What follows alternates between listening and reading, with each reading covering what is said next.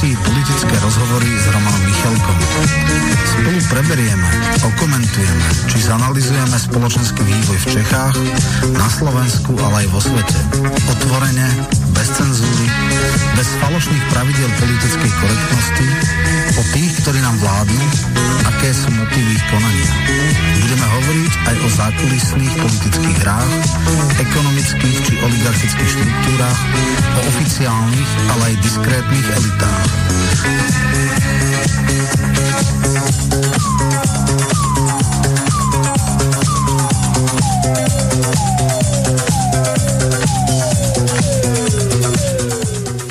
Vážené a milé poslucháčky a poslucháči, po mesiaci, respektíve po troch týždňoch opäť vítam Romana Michelka v relácii politické rozhovory s Romanom Michelkom. Nastala nejaká taká menšia zmena z toho dôvodu, že Tomáš Taraba sa ospravedlnil z toho dôvodu, že dnes budú mať dôležité hlasovanie a prebieha tá veľmi burlivá diskusia, o ktorej sa Roman aj v úvode zmieni ohľadom odvolávania ministra vnútra Mikulca tak e, si vymenili relácie, čiže Tomáš Taraba bude na budúci týždeň, takto v útorok. Roma, čo máš nové? Moment. Áno, e, pozdravujem poslucháčov. Takže e, samozrejme to, čo všetci sledujeme udalosti, e, včera v noci samozrejme začalo mimoriadne vysielanie, e, robia katastrofu, chce to vysvetliť, no a sledujeme všetky tie hrôzy okolo e, legálnych odposluchov, čo robia Čurilovci, hrubé nezákonnosti, podpaľovanie e, policajtky kanistrom pomaly, uh, vulgárny slovník Kočišov 5. Uh, cenovej. Na všetko to kryje samozrejme extrémne skompromitovaný minister vnútra. Takže toto sú nejaké tri veci. Asi najhorúcejšia je, je teda ruská, rusko-ukrajinský konflikt, alebo ako to nazvať, ale človek potrebuje poslať, poznať kontext a podobne, aby to videl nie cez uh, prízmu alebo optiku mainstreamových médií. No a samozrejme máme tu teraz taký uh, taký nešvár sa nám tu v úvodzovkách rozmohol, že rozhnevaní voliči demonstrujú pred ľuďmi, ktorí ratifikovali zmluvu, snažia sa z toho robiť nejakým spôsobom politickú kauzu. Myslím si, že aj toto stojí za to okomentovať, takže ako je veľa, uh, verím, že aj poslucháči sa zapoja či už mailami alebo telefonicky, takže dúfam, že to bude úspešná, zaujímavá relácia. Trošku mimo programu, tak si mi nahral na smeč. Zuzanka mala jednu takú zaujímavú tlačovku, takže prehráme si to, je to len jedna minútka. Je to z hodov okolností o tom, o čom si hovoril. Doposiaľ som bola veľmi zdržanlivá, pokiaľ ide o komentovanie prebiehajúcich vyšetrovaní alebo tzv. vojny policajtov. Vyzývala som k tomu, aby sme rešpektovali dielbu moci a počkali si na rozhodnutie súdov.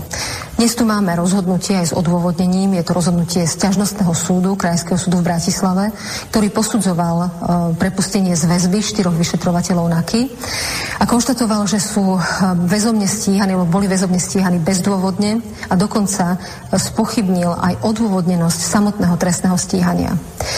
Považujem to za veľmi zaražajúci fakt a veľmi významný fakt, pretože na Slovensku sa deje veľmi dôležité vyšetrovanie bývalých mocných, vysoko postavených funkcionárov. Dokonca sa mnohí z nich už aj priznali. Ehm, táto očista spoločnosti musí pokračovať. A preto považujem za veľmi dôležité, aby vyšetrovatelia, ktorí na tomto pracujú, mohli tú prácu vykonávať ďalej, pokiaľ vykonávajú v súlade so zákonom. Ak tu hrozí, že by mali byť od tejto práce odstavení, napríklad cestou kriminalizácie, považujem to za veľmi nebezpečné. Takže toľko Zuzanka. Pokiaľ niekoho neumlátia činkov alebo neprizná sa pod iným nátlakom, dúfam, že nejaké topenie ako Američania trénujú na Guantáname sa hádam ešte nerobí, ale toto je nadstranická prezidentka, ona by mala byť v takýchto veciach v kuse zdržanlivá, ale ty to komentuj. No, nič iné som nečakal, aby bolo jasné. Toto je samozrejme staršieho dáta. Ľudia, ktorí to sledujú, tak vedia, že Čurilovci boli inšpekciou po zdokumentovaní hrubých nezákonností zaistení dali väzobne stíhať, boli väzobne stíhaní. Po nejakých 7-8 dňoch uh, ich prepustili a ale, a to je to podstatné, zrušenie trestného stíhania nenastalo. Prokurátora ďalej nachádzala tam vecina. Dneska, keď vieme o tých legálnych odposluchoch, tak sa ani nečudujeme. Ten model bol jednoduchý. Na základe informácií SISky o tom, že metódy vyšetrovania nemajú nič spoločné s civilizovaným svetom. Strašne ma povedala taký pasáž, že niektorí sa aj priznali, no ale stalinských procesoch sa všetci priznali a stalinské procesy sú náš, náš cieľ, alebo akože to je náš vzor, takže áno. No a potom sa ukázalo, že tieto veci zdokumentoval tým uh, majorky Santusovej a strašne ich to štvalo vedeli, že má spis, kde sú zdokumentované ich zločiny, ich trestné činy. Chceli to pod zámienkou nejako dostať, zlikvidovať dôkazy. Uh, jednoducho nebola taká podloza špinavosť, aby to oni neurobili. Uh, takmer pred ničím sa nezastavili a čo je najpodstatnejšie, o všetkých týchto hrubých nezákonnostiach aj o útokoch na vyšetrovateľku vedel nie len policajný prezident, ale aj minister Mikulec, čo je absolútne neslychané. Je to samozrejme v každom slušnom štáte by to bolo napad ministra. Samozrejme, že v parlamente od roku 93 jeden jediný krát sa omylom podarilo odvolať ministra, takže nepredpokladám to. No ale práve v týchto chvíľach prebieha debata, aspoň sa to nejakým spôsobom rozkrie. Citáty z, toho, z tých odposluchov sú verejne prezentované na pôde parlamentu. No a poriadku, nech si teda Matovič drží Mikulca, krajne skompromitovaného a skorumpovaného človeka, je to dobrý terč, opozícia bude len rásť. No že teda takéto veci dala uh, Čaputová, je to fakt fatálna politická chyba, ale ona ich robí už v poslednom čase veľmi veľa. Prvý rok sa ešte ako tak držala a akože vyhýbala sa fatálnym zlyhaniam, teraz ich, ich eh, produkuje na týždenej báze, takže kto chce kam, pomôžu mu tam. No. Dobre, posunieme sa trošku ďalej. A celkom zaujímavá kauza, ktorá sa z okolností včera riešila v slovenskom rozhlase. Nakoniec bolo to úplne blbo komentované. Eh, ja som sa včera ohľadom tohoto zmienil v inej relácii podstate sa udialo to, že ak si dobre pamätám, tak e, sociológ Vašečka, majiteľ prieskumnej agentúry, bol hosťom a vyjadril sa v tom zmysle, ak, sa, ak som si nepomýlil tých dvoch hostí, lebo boli dvaja, tak e, povedal, že Kotlebovci by mali si umravniť svojich voličov, Pritom to bolo úplne od veci, pretože Katarína Boková, tak to je členka predsedníctva SHU, takže kto je vlastne tu dezinformátor, alebo kto šíri tie hoaxy, alebo neoverené správy. No, mali by si to riešiť rezníkovci. Takže vypočujeme si, čo sa dialo v Ružomberku Benčíkovcov. Pán Benčík, pri vašich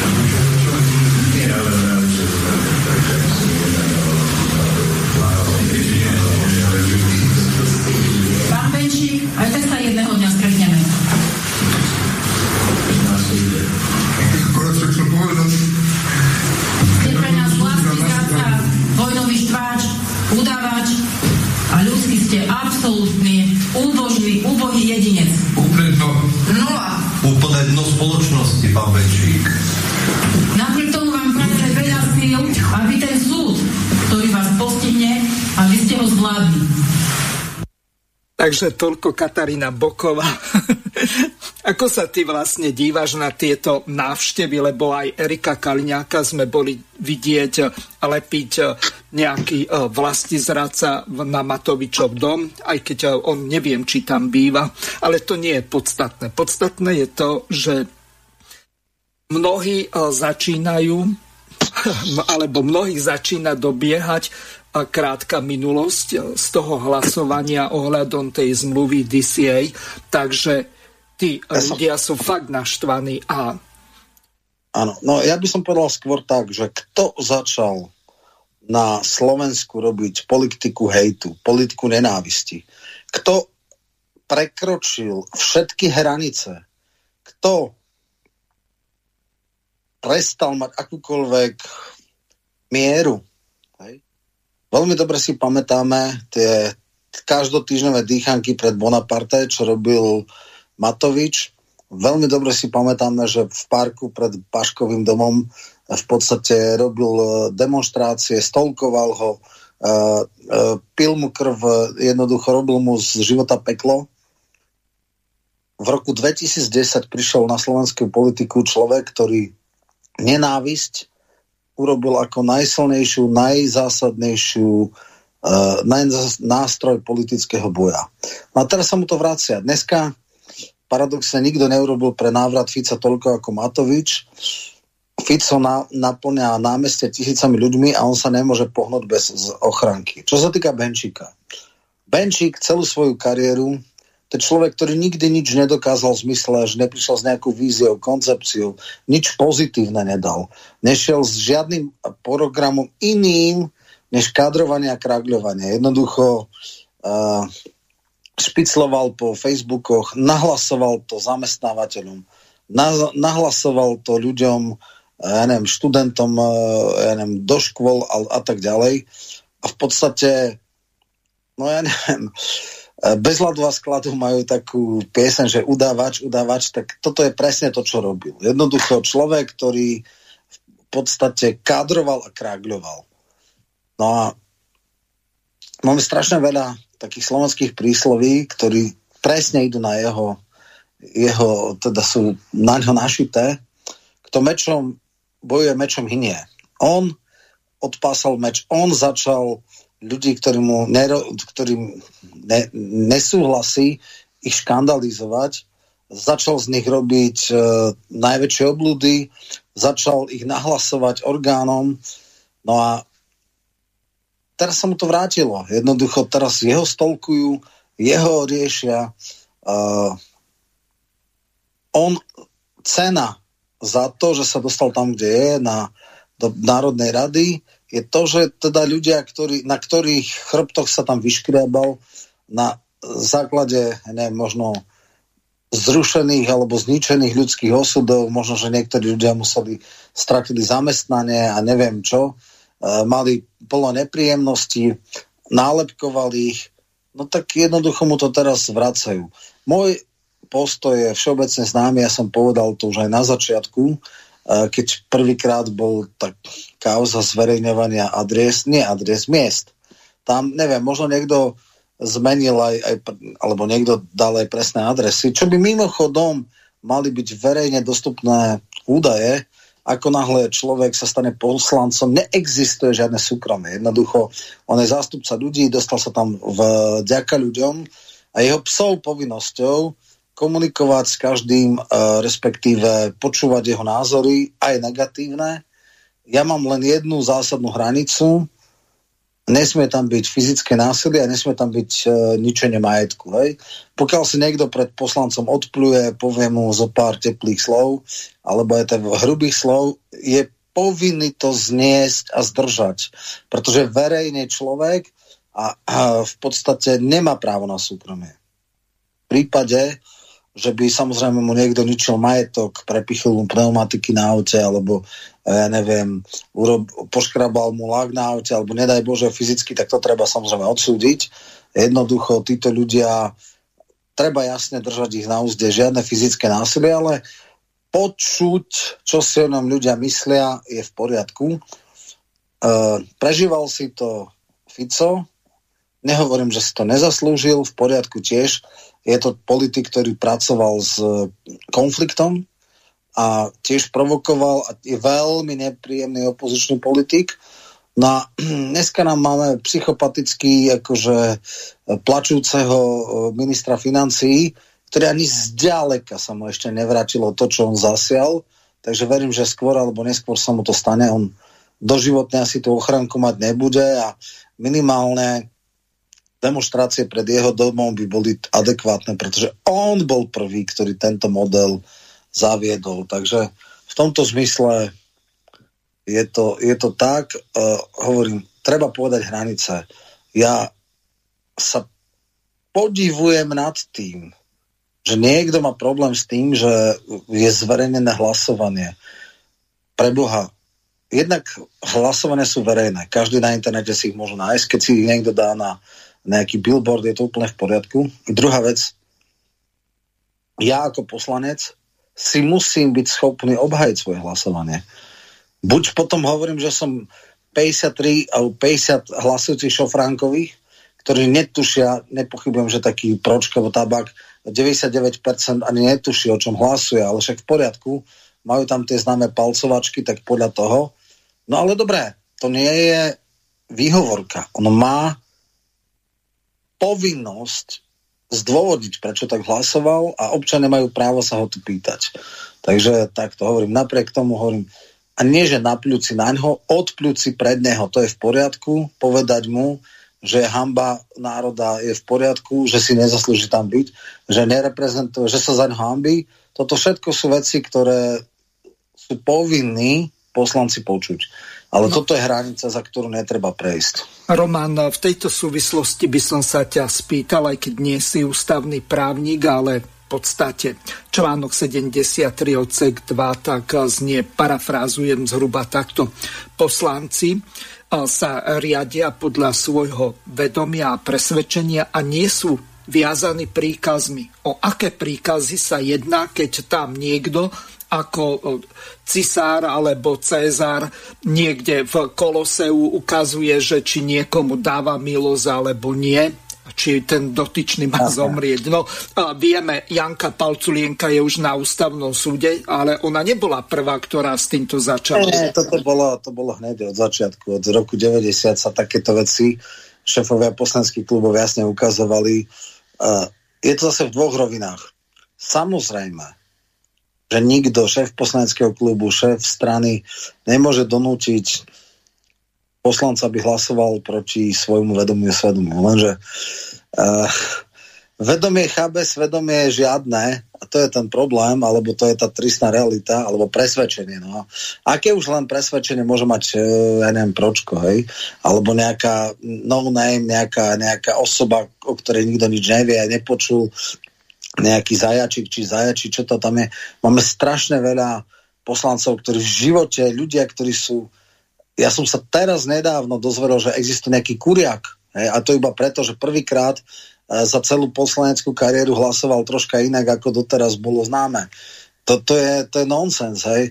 Dokonca aj tabak sa zmýlila a náhodou... Nie, o, takto toto dám na pravú mieru. ja viem, že o, My sme ja sa o, dívali z hodov okolností, pokiaľ o, ja som to o, s jednou poslucháčkou komentoval na Telegrame, obidvaja sme sa dívali na túto na to verejné hlasovanie, ktoré Aha. bolo v parlamente a keď Krupa čítal tú predkladaciu správu a odporúčil to zahlasovať za, tak eh, Tabaková si držala hlavu a zahlasovala proti. Čiže z tohoto hľadiska ona ja, sa nepomýlila. Ne, vedomé, teda pokiaľ je schopná mať nejaké vedomie, mm-hmm. tak vedome hlasovala proti.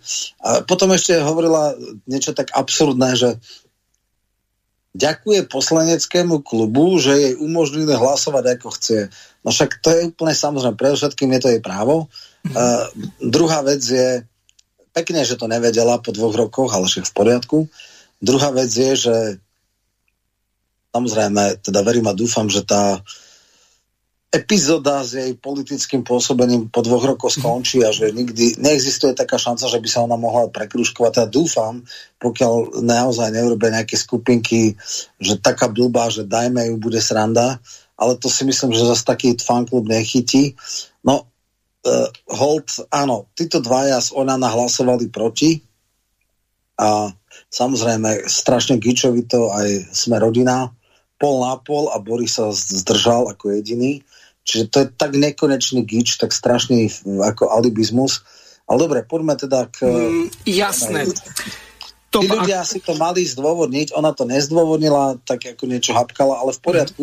Berem, že občas môže mať aj nejaký záblesk nejakého Hej, názoru. Svetlé chvíľky. Dobre, tak. ideme teraz na top tému. Vladimír Putin mal jedno veľmi zásadné vyhlásenie, ktoré rozčulilo celú Európu, okrem nás možno dvoch, blahu a pár ľudí. Ti, kteří se chopili a drží moc v Kyjevě, žádáme, aby okamžitě zastavili bojové akce. Jinak bude veškerá odpovědnost za pokračování krve prolití zcela na svědomí vládnoucího režimu na území Ukrajiny. Při oznamování přijatého rozhodnutí dnes věřím v podporu občanů Ruska, všech vlasteckých sil země. Podotýkám, že článek 17 Ústavy Ukrajiny neumožňuje rozmístění cizích vojenských základen na jejím území, ale ukázalo se, že jde o konvenci, kterou lze snadno obejít. Na Ukrajině fungují vzdělávací a výcvikové mise zemí NATO, ale ve skutečnosti jde o zahraniční vojenské základny. Prostě základnu nazvali misí a hotovo. Kiev dlouhodobě hlásá strategický kurz ke vstupu do NATO. Ano, samozřejmě, každá země má právo zvolit si svůj bezpečnostní systém, vstupovat do vojenských aliancí. Všechno je to v podstatě správně, ale je tady jedno ale. V mezinárodních dokumentech je zafixován, zafixován princip stejné a nedělitelné bezpečnosti, který, jak víte, zahrnuje závazky neposilovat svou bezpečnost na úkor bezpečnosti jiných států. Mohu se zde také odkázat na chartu Evropské bezpečnosti obce z roku 1999, která byla přijata v Istanbule, a deklaraci obce Sastany roku 2010. Jinými slovy, volba způsobu zajištění bezpečnosti by neměla představovat hrozbu pro ostatní státy, a vstup Ukrajiny do NATO je přímou hrozbou pro bezpečnost Ruska. Spojené státy vyvíjí univerzální raketu Standard 6, která společně s řešením úkolů protivzdušné obrany a protiraketové obrany dokáže zasáhnout pozemní a vodní cíle. To znamená, že údajně obranný systém protiraketové obrany USA rozšiřují a objevují se nové útočné schopnosti. Informace, které máme, nám dávají důvody k domněnkám, že vstup Ukrajiny do NATO a následné rozmístění objektů Severoatlantické aliance je zde předem dané a je to jen otázkou času. Jasně chápeme, že za takového scénáře se úroveň vojenských hrozeb pro Rusko dramaticky mnohonásobně zvýší. A zvláště upozorňuji na to, že nebezpečí náhlého útoku na naší zemi mnohonásobně vzroste. Vysvětlím, že americké strategické plánovací dokumenty obsahují možnosť tzv. preventívneho útoku proti nepřátelským raketovým systémům. A kdo je hlavním nepřítelem pro USA na to? Taky víme. Je to Rusko. V dokumentech NATO je naše země oficiálně a přímo prohlášena za hlavní hrozbu pro euroatlantickou bezpečnost. A Ukrajina poslouží jako nástupní prostor takového útoku. Pokud budou takové systémy rozmístěny na Ukrajině, budou schopny zasahovat objekty na celém evropském území Ruska a také za Uralem. Doba doletu do Moskvy řízené střely Tomahawk bude méně než 35 minut. Pro balistické rakety z Charkovské oblasti to bude 7 až 8 minut. Pro hypersonické zbraně to bude 4 až 5 minut. Tomu se říká něco jako položit přímo nůž na krk. Nepochybuju, že očekávají, že tyto plány budou realizovány stejně jako opakovaně v minulých letech při rozšiřování NATO na východ, kdy tlačili vojenskou infrastrukturu a techniku k ruským hranicím a zcela ignorovali naše obavy, protesty a varování. Pardon, prostě na ně plivali a dělali si, co chtěli, co uhnali za. A samozřejmě se i nadále hodlají chovat podle známého úsloví. Pes čeká, ale karavana jde dál. Navíc si řeknu něco, co jsem ještě veřejně neřekl. Řeknu to poprvé. V roce 2000 během návštěvy odcházejícího amerického prezidenta Billa Clintona v Moskvě jsem se ho zeptal, jak by se Amerika zachovala ohledně přijetí Ruska do NATO. Nebudu prozrazovat všechny detaily tohoto rozhovoru, ale reakce na můj dotaz vypadala, řekněme, velmi zdrženlivě. A to, jak američané na tuto možnost skutečně reagovali, je vlastně vidět na jejich praktických krocích směrem k naší zemi. Je to otevřená podpora teroristů na Severním Kavkazu. ignorování našich požadavků a bezpečnostních obav při rozšiřování NATO, odstoupení od smlouvy, ABM a tak dále a tak dále. Člověk se chce zeptat, proč? Proč to všechno? Za co? Dobře, nechcete nás jako přítele a spojence, ale proč z nás dělat nepřítele? Existuje jediná odpověď. Není to o našem politickém režimu, není to o ničem jiném. Oni prostě nepotřebují tak velkou nezávislou zemi, jako je Rusko. V roce 2008 Rusko předložilo iniciativu k uzavření smlouvy o evropské bezpečnosti. Její smysl spočíval v tom, že žádný stát ani žádná mezinárodní organizace v euroatlantickém prostoru nemůže posílit svou bezpečnost na úkor bezpečnosti ostatních. Náš návrh byl však okamžitě zamítnut. Takže toľko Vladimír Putin, jeho prejav ohľadom toho, že čo sa vlastne e, deje aká je vlastne situácia a prečo vlastne sa uznávajú tá Donetská a Luhanská republika. Dostaneme sa ešte trošku ďalej neskôr. On v podstate už pred týždňom vyhlásil, keď bol tam nemecký kancelár Olaf Scholz, že je to v podstate v Dume už odhlasované, bol návrh komunistov, takže dolná snemovňa Ruského parlamentu to prijala Teraz e, už to ostávalo len na prezidentovi a on to podporil. Takže Roman, nech sa páči, pokračuj. No, treba ísť do širšieho kontextu a do toho, ako sa vyvíjali vzťahy NATO-Rusko a kde sa urobili chyby a prečo. Tá prvá základná bola hneď v ranných 90. rokoch sa začal hovoriť o finlandizácii Ukrajiny alebo posovietských republik, teda ten model, aký bol v roku 45 eh, uplatnený na Fínsko, to znamená, nebude zúčastnené v žiadnych vojensko-politických uh, zoskupeniach, ale bude mať vlastne demokratický režim.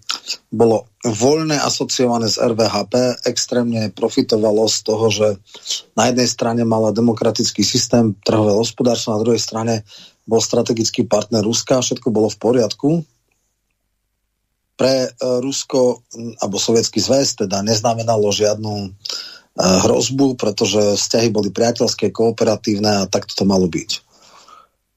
Keď uh, po Balte sa trhalo, tak tiež bol istý čas, že teda taká nejaká zdržanlivosť a nebudeme páliť do Ruska, snažme sa nejak dohodnúť. Boli všeobecne známe dohody medzi predovšetkým Gorbačovom, ale neskôr aj Jelcinom, keď sa vlastne stiahovali sovietské vojska z Nemecka.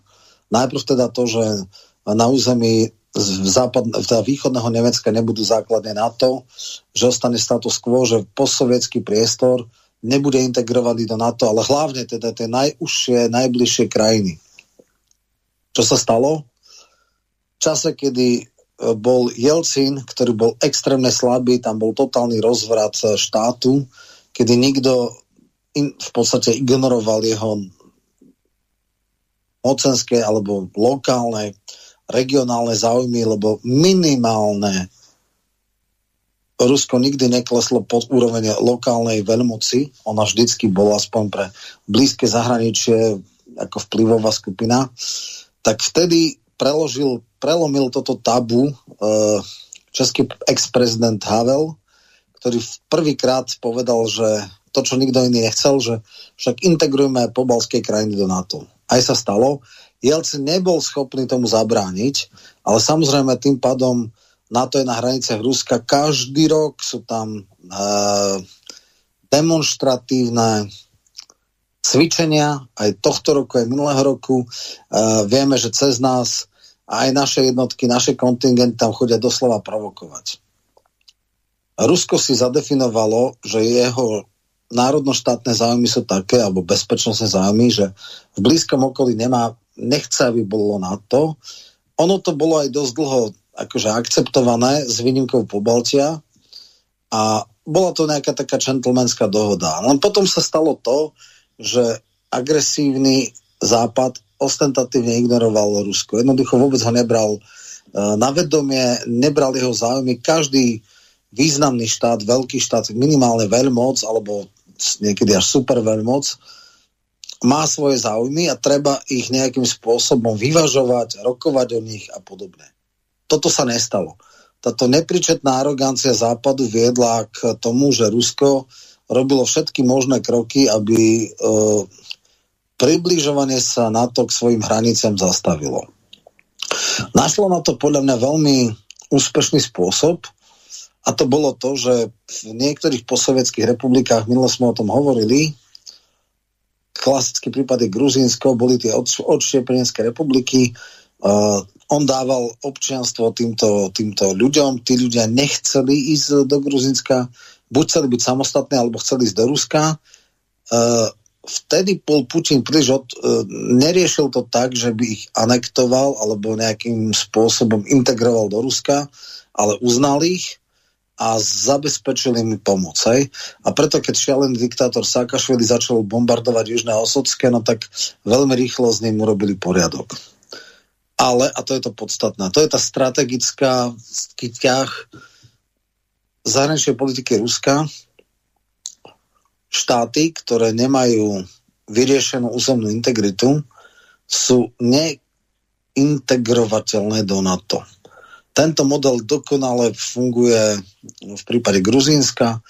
Všetci lídry z e, NATO viac menej hovoria gruzínskym predstaviteľom, zabudnite na to. Buď príde, príjmete ťažké, bolestné, e, neviem aké opatrenie, že poviete, dobre, akceptujeme nové hranice, alebo jednoducho do NATO nepôjdete. Nikto nebude si kvôli vám páliť prsty s Ruskom. To isté sa stalo uh, v podstate v tom roku 2013, kedy, a to si tiež treba povedať, čo sa vlastne stalo na Majdane, ten základný spúšťací mechanizmus bol ten, že bol ten brutálny masaker v Odese. Jednoducho to, čo urobila tá chátra, fakt postfašistická upálenie desiatok ľudí, tie zábery, tie fotografie sú strašné Jednoducho časť ukrajinského obyvateľstva ruskojazyčného nechcelo mať nič spoločné s týmito ľuďmi. Navyše Odisa je ruskojazyčná, hej. Vtedy dokonca sa hovorilo, vtedy bol v, Ukrajina v absolútnom rozvrate a Ukrajina je v svojej podstate hlboko nedemokratický štát. Tam sú občania, ktorí majú plus minus tri nejaké identity. Jedna predovšetkým v Haliči okolo Lvova, tak to sú tí echtovní Ukrajinci, tam sa aj málo hovorí po rusky, tam sa, nie že nedá dorozumieť, ale just tam nehovorí, keď tam hovorí niekto po rusky, tak sa na neho pozerajú. Uh, takže to sú tí takí, ktorí tam dávajú uh, Benderovcom a Benderovi osobné pomníky a naozaj, kto troška pozná históriu, vie, že aj rôzne SS pluky uh, boli práve z týchto Ukrajincov, ktorí boli extrémne antisemické a robili všelijaké zverstva a svinstva a robili uh, všelijaký zonderkomanda, ktorí robili špinavú robotu. A vrchol podpory tých najodpudivejších uh, živlov bolo práve medzi týmito militantnými Ukrajincami, to znamená či už Prapor Azov, alebo Dmitro e, Jaroš, alebo mnohí podobní ako odpudivé typy. No samozrejme, že títo ľudia e, chceli nejakým pomaly násilím e, integrovať a zglajšaltovať aj ruskojazyčnú e, a nie že menšinu, skoro polovicu. Naopak, e, tá Nová Rusia uh, je v podstate taký plát viacerých, uh, viacerých uh, oblastí od Luhanskej, Doneckej cez Chersonsku, Krím, Odesa, vlastne to juhovýchodné krídlo, kde sú ľudia, ktorých native language alebo do, materský jazyk je ruština, ktorí sú tí tzv. homo sovieticus, ktorí vždycky, tam tie volebné mapy boli úplne ostré, až, až do Majdanu, kde vždycky časť Ukrajiny tesne vyhrala na druhou časťou Ukrajiny a potom je tam ešte taká tretia entita, to je Zakarpatie, ktoré je ani ani, ktoré má ako keby takú vlastnú identitu. Pamätám sa, že tam Uh, keď bola Timošenková, vyhral tam Janukovič a tiež to je taký, taký troška nejaký samostatný ostrov, ale to je, to je iná vec. No. no ale to bolo pôvodne československé územie, ja, ja, ktoré Ukrajina ja. anektovala 2. tuším, apríla 1946. Áno, áno. Tam sa to vtedy dotiahlo. No, ale dobre. Chcem len povedať, že keď som si pozrel volebné mapy, tak ona mi tam vyskakovala vždycky a skôr tiahla k tej, tej ruskojazyčnej. No. Ak by bola Ukrajina demokratická, tak je minimálne federalizovaná. A samozrejme spúšťací mechanizmus tých pogromov a všetkých oných vecí bolo jeden dekret, ktorý podpísala teraz neviem, či minister školstva o potlačení ruštiny ako nejakého druhého štátneho jazyka, čo samozrejme znamenalo aroganciu, katastrofu a tak ďalej. Už aj tá strana regionov a potom tá opozičná platforma, ktorá je, títo ľudia boli zhrození, boli veľké demonstrácie proti kievskej vláde, e, dokonca aj v Charkove a v mnohých ruskojazyčných mestách. Nakoniec to teda skončilo tak, že samozrejme aj za pomoci tých mužikov sa anektoval Krím. Nepo, takto, 13% ľudí na Kríme boli uh, krímsky Tatári, tí chceli byť pod Ukrajinou. Malá časť bola aj nejakých Ukrajincov, ale väčšina s tým nemala problém. Pri absolútne re, re, regulérnych, legitimných pravidlách by jednoznačne Krím sa vôľou vlastných občanov chcel dostať do zväzku s Ruskom. Ne? No, Román, ale e, dôležitá informácia bolo tam referendum, kde sa 96% vyhlás, vyjadrilo za samostatnosť a za vstup do Ruskej federácie. Čiže tam nie do čom to je niečo nevydané, že by tak drvivá väčšina ľudí, veď za Ukrajinu boli len 3% a ostatní sa Presne nevedeli tak, no. vyjadriť k tomu. Tam bolo aj to, že vlastne tam hrozili nejaké trestné jednotky e, z Kieva sa tam nejakí e, chystali a, a v podstate sa bali pogromov. A vieme, čo sa stalo v Odese, tam to bolo strašné. No, na základe týchto otrasných a príšerných skúseností e, sa vznikalo aj isté separatistické hnutie, ktoré vyústilo v tomu, že jednoducho vytlačili tam tú pseudo-ukrajinskú vládu a oni si povedali na tých územiach že teda budú vládnuť sami, je tam teda ruština, úradný jazyk. Absolutná väčšina tých ľudí má dvojité štátne občianstvo, okrem tých eh, ľudových republik aj Ruskej federácii. No a vtedy Lavrov jasne povedal, že Ruská federácia nikdy nebude anektovať eh, Luhansk a Donetsk, ale samozrejme bude v tom normánskom formáte o nich jednať. Tie jednania boli strašne dlho, eh, k ničomu neviedli E, v podstate tá štvorstranná komisia tlačila na to, aby dostali špecifický štatút v tieto oblasti, aby mali vysokú mieru autonómie, aby mali uh, samozrejme dvojité štátne občianstvo.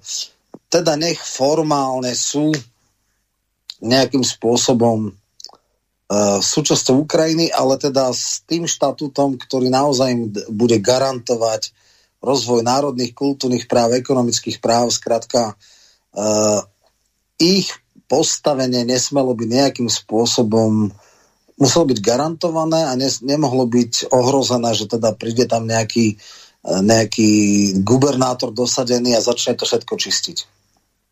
Na no to ešte, to nebolo... Ešte na jednu to... veľmi dôležitú vec si nepovedal, možno nevieš, ale pokiaľ vieš, tak eh, dobre. Tam, keď boli tie protesty v Kieve, tak tam z Krymu chodili autobusy tých eh, demonstrantov, ktorí ano. Eh, podporovali Janukoviča. Keď sa vracali späť na Krym, tak eh, ten oddiel Azov prepadol normálne so samopalmi, gulometmi, tieto autobusy tých neozbrojených ľudí, ktorí mali akurát tak ruské zástavy, nič viac. A v podstate urobili tam pogrom na nich. To znamená, zmlátili ich a toto odštartovalo ten proces na Kryme. Ja som spoluautorom knihu o Majdane a presne túto kapitolu Judo Števko v podstate opísal toto bol ten spúšťací mechanizmus. Samozrejme, už aj predtým tam boli vojenské jednotky, lebo Sevastopol mal do roku 2040 dohodu s Ruskou federáciou o tom, že vlastne e, to bolo takéto vojenské zakryté mesto, ale teda prišli tam ďalší. A áno, to bolo presne obava z toho, že by sa to mohlo skončiť ako sa to nakoniec skončilo v Odese. Mimochodom, potom šialenom masakri v Odese, kedy zaživa upálili ako tí najhorší fašisti plno ľudí, ale aj deti, aj, aj nedospelých a tak ďalej, dodnes nie sú odsúdení, dodnes nie sú páchatelia potrestaní. Je to absolútny výsmech demokracii, slušnosti, čomukoľvek. Za gubernátora Odesy bol dostaven, dosadený extrémne kontroverzný proamerický diktátor Sákašvili, aj keď samozrejme ten sa po istom čase tiež rozhádal. Skrátka, dneska je chvále Bohu v Base, ale v Gruzínsku. No, vráťme sa teda k tomu normandskému formátu a k tomu, že ukrajinská strana totálne sabotovala všetky dohody. Nakoniec tam bol nejaký extrémne platonický pokus e, o nejaký ten špeciálny štatút, ale ten tuším prešiel iba v prvom čítaní, alebo bol iba v parlamente a jednoducho ho neimplementovali. Vrchovná rada povedala v žiadnom prípade nič. No a ostalo to teda tak, že to bol zmrazený konflikt. Na, pred dvoma mesiacmi cca chcel Zelenský urobiť protinávrh, chcel dať referendum o celistvosti Ukrajiny.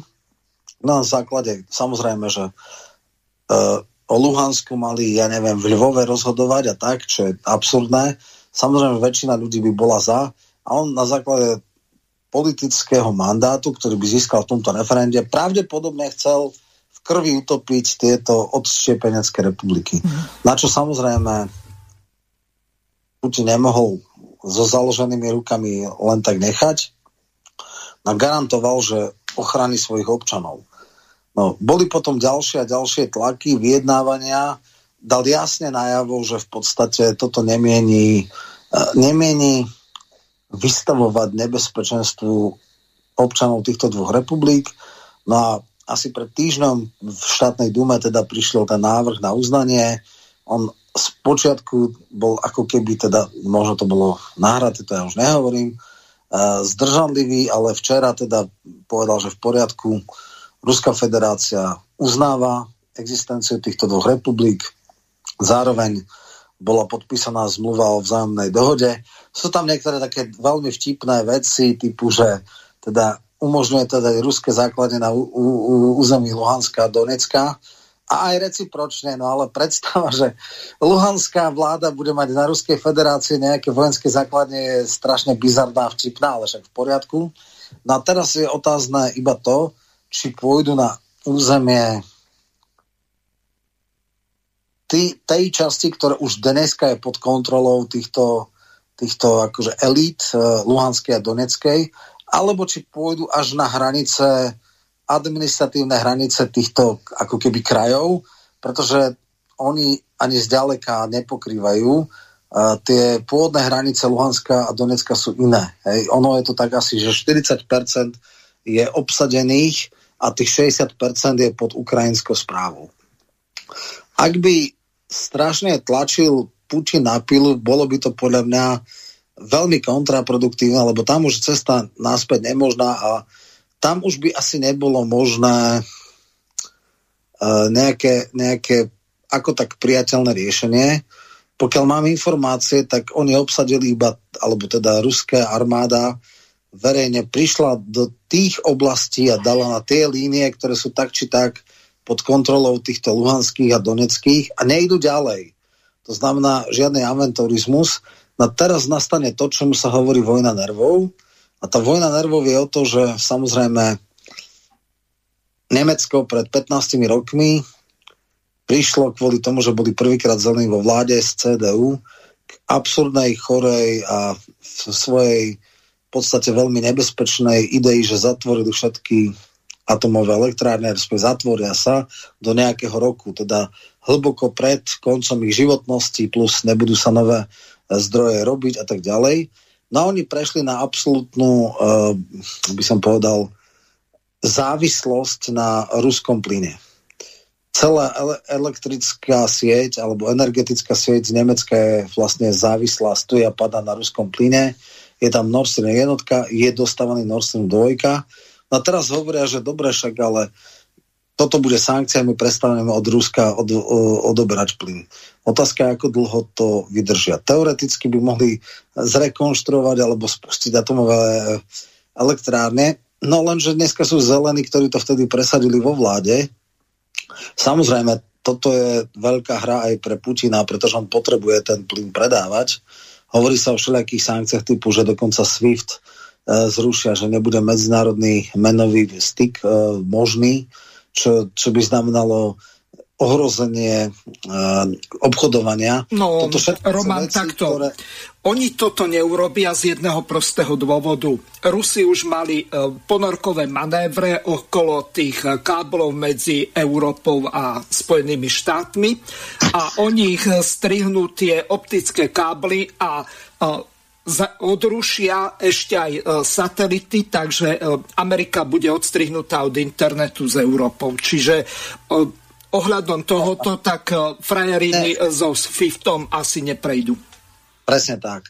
Uh, ja si myslím, že... že máme presne... volajúcu poslucháčku, no um, asi ju dám do vysielania, no, lebo... Jasné, potom to vrátime. Mm, dobre, uh, takže uh, pani poslucháčka, ste vo vysielaní, nech sa páči, uh, môžete položiť otázku. Mm, no. Počujeme sa? No, asi nie. Ešte tak pokračujeme. Uh, potom dobre. No. Neviem. No, či, dobre, takže tie sankcie sú také, že v istom zmysle je taký pokerový hráč e, Putin, pretože keby naozaj všetky tie sankcie, ktoré sú teda ohlasované, sa naplnili, tak rovnako ako by trpelo Rusko, by trpela aj Európa. On je, tam je tá vzájomná prepojenosť veľmi silná Eh, častokrát sa hovorí, že vlastne studená vojna mohla byť preto, lebo boli uzavreté cykly, východný blok, západný a miera obchodnej výmeny bola veľmi malá, ale že napríklad nikdy už nebude studená vojna medzi Čínou a Spojenými štátmi tak, ako bola medzi Sovjetským zväzom, lebo tam sú extrémne tovarové toky. Tu nás sú eh, obrovské surovinové toky. Takže uvidíme ako myslím si, že bolo by veľmi škodlivé a veľmi, eh, by som povedal, ťažko vyžehliteľné, ak by uh, sa snažil Putin uh, aj tie ne, um, oblasti, ktoré nie sú pod kontrolou tých povstalcov alebo tých samozvaných v úvodzovkách republik obsadiť. Treba tiež povedať, že on ne, nemení to anektovať. Čiže tie, tie áno, štáty budú možno bábkové, maličké, pod ochranou, protektoráty, ale budú mať samostatné elity, samostatnú vládu, dokonca nejaké ozbrojené zložky. Čiže nie je to anexia. No a samozrejme, tým pádom je to, je to obrovský problém v tom zmysle, že naozaj tieto krajiny, Ukrajina, vlastne on dosiahne to, že Ukrajina bude nekoalovateľná, neintegrovateľná do NATO, pretože sotva si niekto bude chcieť ísť, ťahať sa kvôli Ukrajine za prsty s, s veľkým Ruskom. No, toto je asi model. Podľa mňa sa to nemuselo až tak vyeskalovať, lebo myslím si, že potom, ako začali tie cvičenia, zhromaždenie vojsk, Zelenský asi dostal veľké varovanie, aby nič neprovokovala. Nebola vôbec uh, akutná šanca, aby nejakým spôsobom ukrajinská armáda teraz zasahovala proti tým odštiepeneckým republikám, ale bolo to nejaké posunutie tlaku Ruska, demonstrácie sily a demonstrácie toho, že nemôžu úplne ignorovať ruské záujmy. Druhá vec je tá, že jednoducho Uh, uvidíme, aké budú sankcie. Uh, pokiaľ neprekročí tú líniu, ktorá je tak či tak v podstate mimo kontroly Ukrajiny, uh, mne sa zdajú teraz také strašné akože chabé tie vyjadrenia, že všetci budeme trvať na územnej integrite a tak. No je to úplne blbosť. Uh, realita je taká, stal sa takýto precedens v opačnom garde, Kosovo bolo odtrhnuté od uh, Srbska, Srbsko to nikdy neakceptovalo. Helsinský záverečný bol definitívne pocho- pochovaný. No vtedy Kondoliza Rajsova povedala, že to nebude precedens. No je to precedens a bude to precedens. A v podstate e, takisto, kto s tým začal, tak tomu sa to vracia. V prípade Kosova takýto princíp bol uznaný, v prípade iných republik odštepenských nie je. No tak tieto šialené dvojité kilometre sa jednoducho použili, takže Takže teraz sa im to vracia. Helsinský systém je mŕtvý a teraz treba na novo definovať podmienky, za akých budú takéto republiky môcť, ak niekto sa hlboko cíti nekonformne pod danou vládou, má iné, uh, inú kultúru, iný jazyk, uh, iné cítenie, idú identitu, tak samozrejme chápem, že musia byť veľmi tvrdé a presné pravidlá, ako to je možné urobiť, lebo Európa je multietnická, to tiež není boh vie čo, a tak Slováci tiež majú s tým problém. Takže z princípu e, podstatné je to, že už nastal precedens a teraz Američania a väčšina Európy, okrem piatich európskych krajín, uznala, no tak potom nech sa nečudujú, že niečo také môže vyskakovať aj v iných častiach sveta, Európy a podobne. Roman dokončí, lebo mám tu pripravenú jednu takú zaujímavú ukážku. Dnes mal tlačovku Ivan Korčok, klasický to hujer. Môžeme ísť na to? Môžeme, môžeme. Dobre. Ďakujem pekne, nech sa páči priestor na vaše otázky. Najprv teatri, nech sa páči. Dobrý deň, Roberta Nosko-Gregorová. Ja by som sa chcela opýtať, Európska únia v tejto chvíľach uh, rokuje o návrhu sankcií proti Rusku. Rozhodnúť by o nich mohla už dnes popoludní, avizoval to Joseph Borrell. Uh, ja sa chcem opýtať, ako rýchlo môže teda prijať Európska únia sankcie? Hovoríme o hodinách, naozaj by to mohlo byť už dnes a aký najsilnejší bod v nich je? Po, potvrdzujem, že dnes o 16. hodine sa bude konať mimoriadne zasadnutie stretnutie e, ministrov zahraničných e, vecí Európskej únie bude v Paríži, ktoré sa koná pri príležitosti Indo-Pacifického fóra, ale využitá prítomnosť e, ministrov za Slovensku republiku je tam pani štátna tajomnička Ingrid Brodsková. Predpokladám, že nemôže byť prijaté nič iné ako politické rozhodnutie o tom, že prídu odvetné, príde odpoveď na toto nezodpovedné konanie zo strany Ruskej federácie, odpoveď v podobe v podobe sankcií. Ich e, vstup do platnosti samozrejme podlieha ešte právnemu procesu, ktorý je nevyhnutný, pretože to je právny krok, ktorý robíme a e, o miere v teda tých sankcií, ktoré, ktoré budú použité, sa rozhodne dnes a budeme e, následne informovať. Ďakujem pekne, nech sa páči, pán Korda. Pán poprosím mikrofón. Pán minister, viem, že to není celkom presne otázka na vás, ale možno aj áno. Ide o to, že Biden, prezident Spojených štátov amerických, povedal, že sa stretne s pánom Putinom jedine vtedy, ak teda uh, budú umiernení, ak nevtrhnú na územie Ukrajiny. Stalo sa. Myslíte si, že to stretnutie sa má uskutočniť, alebo sa neuskutoční? Budeme o tom hovoriť. Aj dnes e, o 10. prebieha teraz e, rokovanie, mimoriadne rokovanie Severoatlantickej rady. Vieme z našej diplomácie aj nočnej komunikácie stále dúfam, že sa to nezmenilo počas tejto tlačovej konferencie, je v hre stretnutie ministra zahraničných vecí Spojených štátov Anthony Blinkena so Sergejom Lavrovom. Um, ja si myslím, že aj po týchto neakceptovateľných veciach stále môže byť ešte horšie, veď my si uvedomme, že na územie suverénneho štátu vstúpili vojska iného štátu proti vôli Ukrajiny ale tu stále je možné zastaviť túto eskaláciu. Čiže aj v tejto situácii si samozrejme e, nie, že viem predstaviť, ale želám si e, rokovanie, ale tu musí byť urobená hrubá čiara, e, hrubá čiara v zmysle toho, že to nemôže byť zo strany Ruskej federácie len príprava na niečo ďalšie, lebo aj o tom treba povedať, že to možné je. My vôbec nevieme, aké sú pohnutky e, Ruskej federácie. Takže ja sa stále prihováram za to, aby E, aby diplomácia výťazila naozaj nad takouto vojenskou e, eskaláciou, ale sú tu veci, ktoré jednoducho nemôžu zostať bez odozvy. A tá odozva príde dnes a uvidíme, aké sú, aké sú ruské pohnutky ďalej. A, takže toľko Korčok. A doplním to otázkou od poslucháča Martina. A konkrétne sa pýta teba. Ahoj Roman, čo si myslíš, čo sa stane s Nord Streamom 2, lebo Nemci sú nejako moc ticho. Ja by som to ani tak nepovedal, ja som nejaké vyjadrenia dnes počul, ale o, ty povedz ohľadom toho viacej poslucháčovi Martinovi. Čo bude s Nord Streamom? Takto. Dlhodobo neviem, ale v najbližších dňoch je to jasné. Dneska mi vyskakovali, neviem, pred troma, štyroma hodinami notifikácie od všetkých médií, aj my na veci verejné sme okamžite dali agentúrku, že teda Scholz, teda kancelár, povedal, že Nord Stream ide k ledu, respektíve, že sa nesprevádzkuje. To, že sa nesprevádzkuje teraz, tento týždeň, tento mesiac, je vysoko pravdepodobné, ale samozrejme predstava, že tam utopených obrovské množstvo kapitálu, financií, všetkého možného infraštruktúry. A keby len je... ruského, ale aj švajčiarského, nemeckého. Tak, presne tak.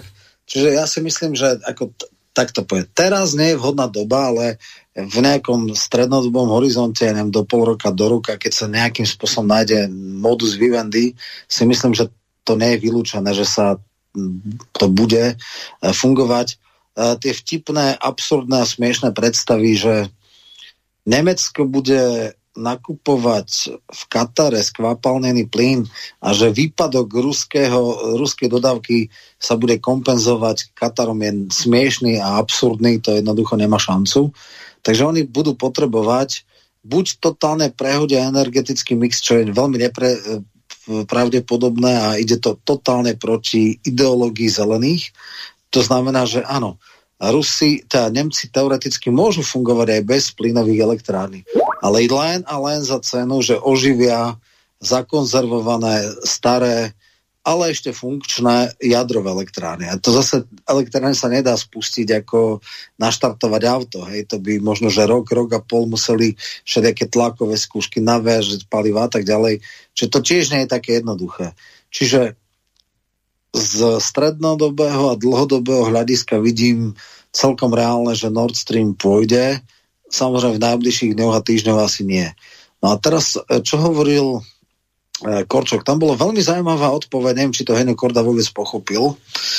A Korček vlastne povedal to, na čo som aj ja hlboko rozmýšľal, Mm-hmm. Tam bola otázka, že malo by to stretnutie teda e, Biden-Putin a teda, e, že minimálne teda ďalej treba rokovať s Lavrov kontra Blinken a tak. A tam je práve tá správ, zásadná otázka. Ja si myslím, že aj keď to absolútne verejne nepovedia teraz žiaden západný diplomat, že oni si vlastne vydýchnu, ak Rusko sa zastaví na tých hraniciach, ktoré sú už dneska vlastne pod kontrolou tých povstalcov.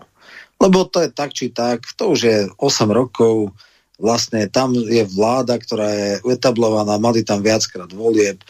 Predstava, že sa to dostane pod uh, jurisdikciu, reálnu, relevantnú jurisdikciu uh, Kieva je minimálna. Kiev svojej neschopnosti pochopiť realitu odmietol na minských rokovaniach ten špeciálny štatút týchto, týchto oblastí. Áno, museli by im dať ebreovskú mieru decentralizácie. Áno, bol by tam uh, aj hrivna, aj rubel, respektíve teoreticky by boli pod hrivnovou menou, ale v podstate mali by tam takmer nezávislú, veľmi uh, by som povedal autonómnu vládu, ale mali by aj teda ukrajinské pasia. Formálne by to bolo ako taká nejaká uh, súčasť Ukrajiny, to bola ich posledná šanca. Hej. Oni toto odmietli dať, vzniklo to bolo veľa rečí, veľa svalov, na ktoré nemajú. No a teraz v podstate sa stane, že dobré, budú to malé odštiepenecké republiky pod ochranou Ruskej federácie. Pokiaľ však Putin neprekročí tú hranicu, nepôjde ďalej, tak s ním budú jednať. A ešte povedia po istom čase, že fú, že vydýchnu si. Hlavne, že nešiel ďalej, hlavne, že nešiel uh, po celej oblasti, dokonca, že niekde, ak ne, do Kieva, alebo čo, čo je úplne absurdné. No, akože takto, Roman.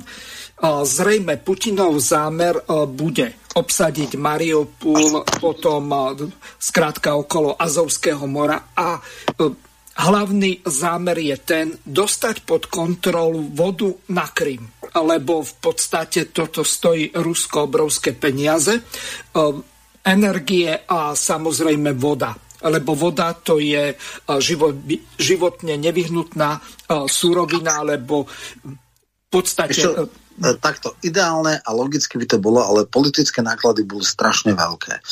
A ak by to tak bolo, tak e, tuším, že včera okolo 10. E, prekročili hranice tej Luhanskej a Donetskej republiky z ruskej strany, mm-hmm. ruskej armády, ale to je otázka 40 kilometrov. Oni by už, ak by išli na Mariupol, tak už sú pod Mariupolom a oni nie sú.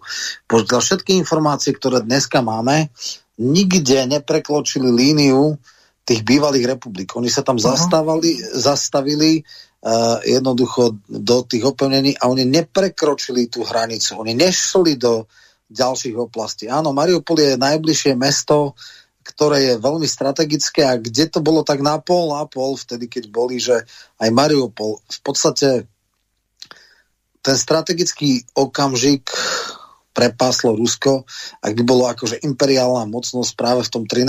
roku, kedy 14. Armáda, pri Debalceve, kde ich mali uh, už na tiež, lopatkách. Alebo, presne tak, alebo teda v čase, kedy mala uh, regulárna ukrajinská armáda 6000 bojeschopných vojakov a keď vlastne to všelijaké tie polofašistické Azovy a všelijaké také tie, tie uh, polovojenské batalióny to tam akože uh, tých dobrovoľníkov plátali, vtedy možno, keby vtedy sa prijal, tak mohol iba celá Novorosia a vlastne ten pás až po Odesu mohol byť akože z týchto odštiepeneckých republik.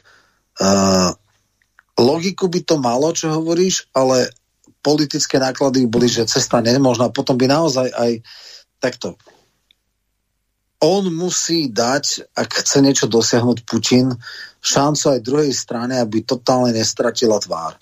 To znamená, máme tu strašne silné reči, ale teraz musí dať podľa mňa priestor západu, kedy povie, no dobre, akože my ochránime Ukrajinu, tieto časti, ktoré aj tak ne, v podstate neovládala, tak o tom môžeme rokovať a budeme ich ďalších 10 rokov riešiť, aký bude vzťah, či to bude, nikto ich neuzná, áno, uzná ich Nicaragua, Daniel Ortega už povedal, že gratuloval Putinovi a, a uzná, tak ako i Osecko aj Abcházsko bolo uznané Nicaraguou a ešte tuším Vanuatu a ešte nejaký ostrova, teda Ruskou federáciou. Možno, možno ešte Kuba, Venezuela. Možno, možno. Bolívia. No, tak, uh, takže nejaké tieto krajiny uznajú, ale to, to bude všetko, ale to nie je podstatné. Podstatná je iná vec, že ak by sa zastavili na tejto hranici, tak sa to môže znormalizovať. Ak by ale naozaj išli ďalej, tak uh, tam už by naozaj uh, Západ bol tiež extrémne, no potom by bol úplne, že každému násmiech a bol by totálne, uh, by som povedal, netreba, ja si myslím osobne, že ako Lavrov, tak Putin je dosť inteligentný, aby vedel, že musí dať priestor aj svojim protivníkom, aby, ho, aby ich nezahnal do úplnej že krajnosti, aby ich nedokopal k nutnosti niečo robiť. Mm. Teraz budú veľké a silné reči, ale my tam vidíme v dvoch líniách také, také by som povedal, uh, stanoviska, Nemecko, Francúzsko, Taliansko nemá záujem na eskalácii napätia medzi Ruskou federáciou a Európou. Anglosaský svet, Spojené štáty a Británia áno. Tie boli vždycky rusofóbne a, a tak ďalej. Ak Putin neprekročí hranicu tej časti ako uh, už obsadenej, kde už aj tak x rokov, pomaly neviem, 10 rokov alebo koľko, 8 eh, rokov v podstate tak či tak nie sú pod kontrolou, tak si myslím, že šanca na vyjednávanie a na pomalú čiastočnú normalizáciu vzťahov v horizonte roka dvoch je možná. Pokiaľ by urobil uh, to, že ide a bude eskalovať konflikt a zase treba si uvedomiť, že dneska už je predsa len tá ukrajinská armáda nie je taká nebojaschopná, ako bola pred tými 8-9 rokmi, dostáva nové zbraňové systémy, má tam domobranu a tak ďalej a tak ďalej. Cena za to, aby išiel do Mariupolu a nedaj Bože až na Krym je príliš vysoká a hlboko nepredpokladám, že to urobí. Podľa mňa sa zastaví tam, kde je a nepôjde ďalej a bude vyjednávať a možno, možno chytí nejakú tichú dohodu, možno neformálno, nikdy nebude deklarovaná, že dobre, však jasné.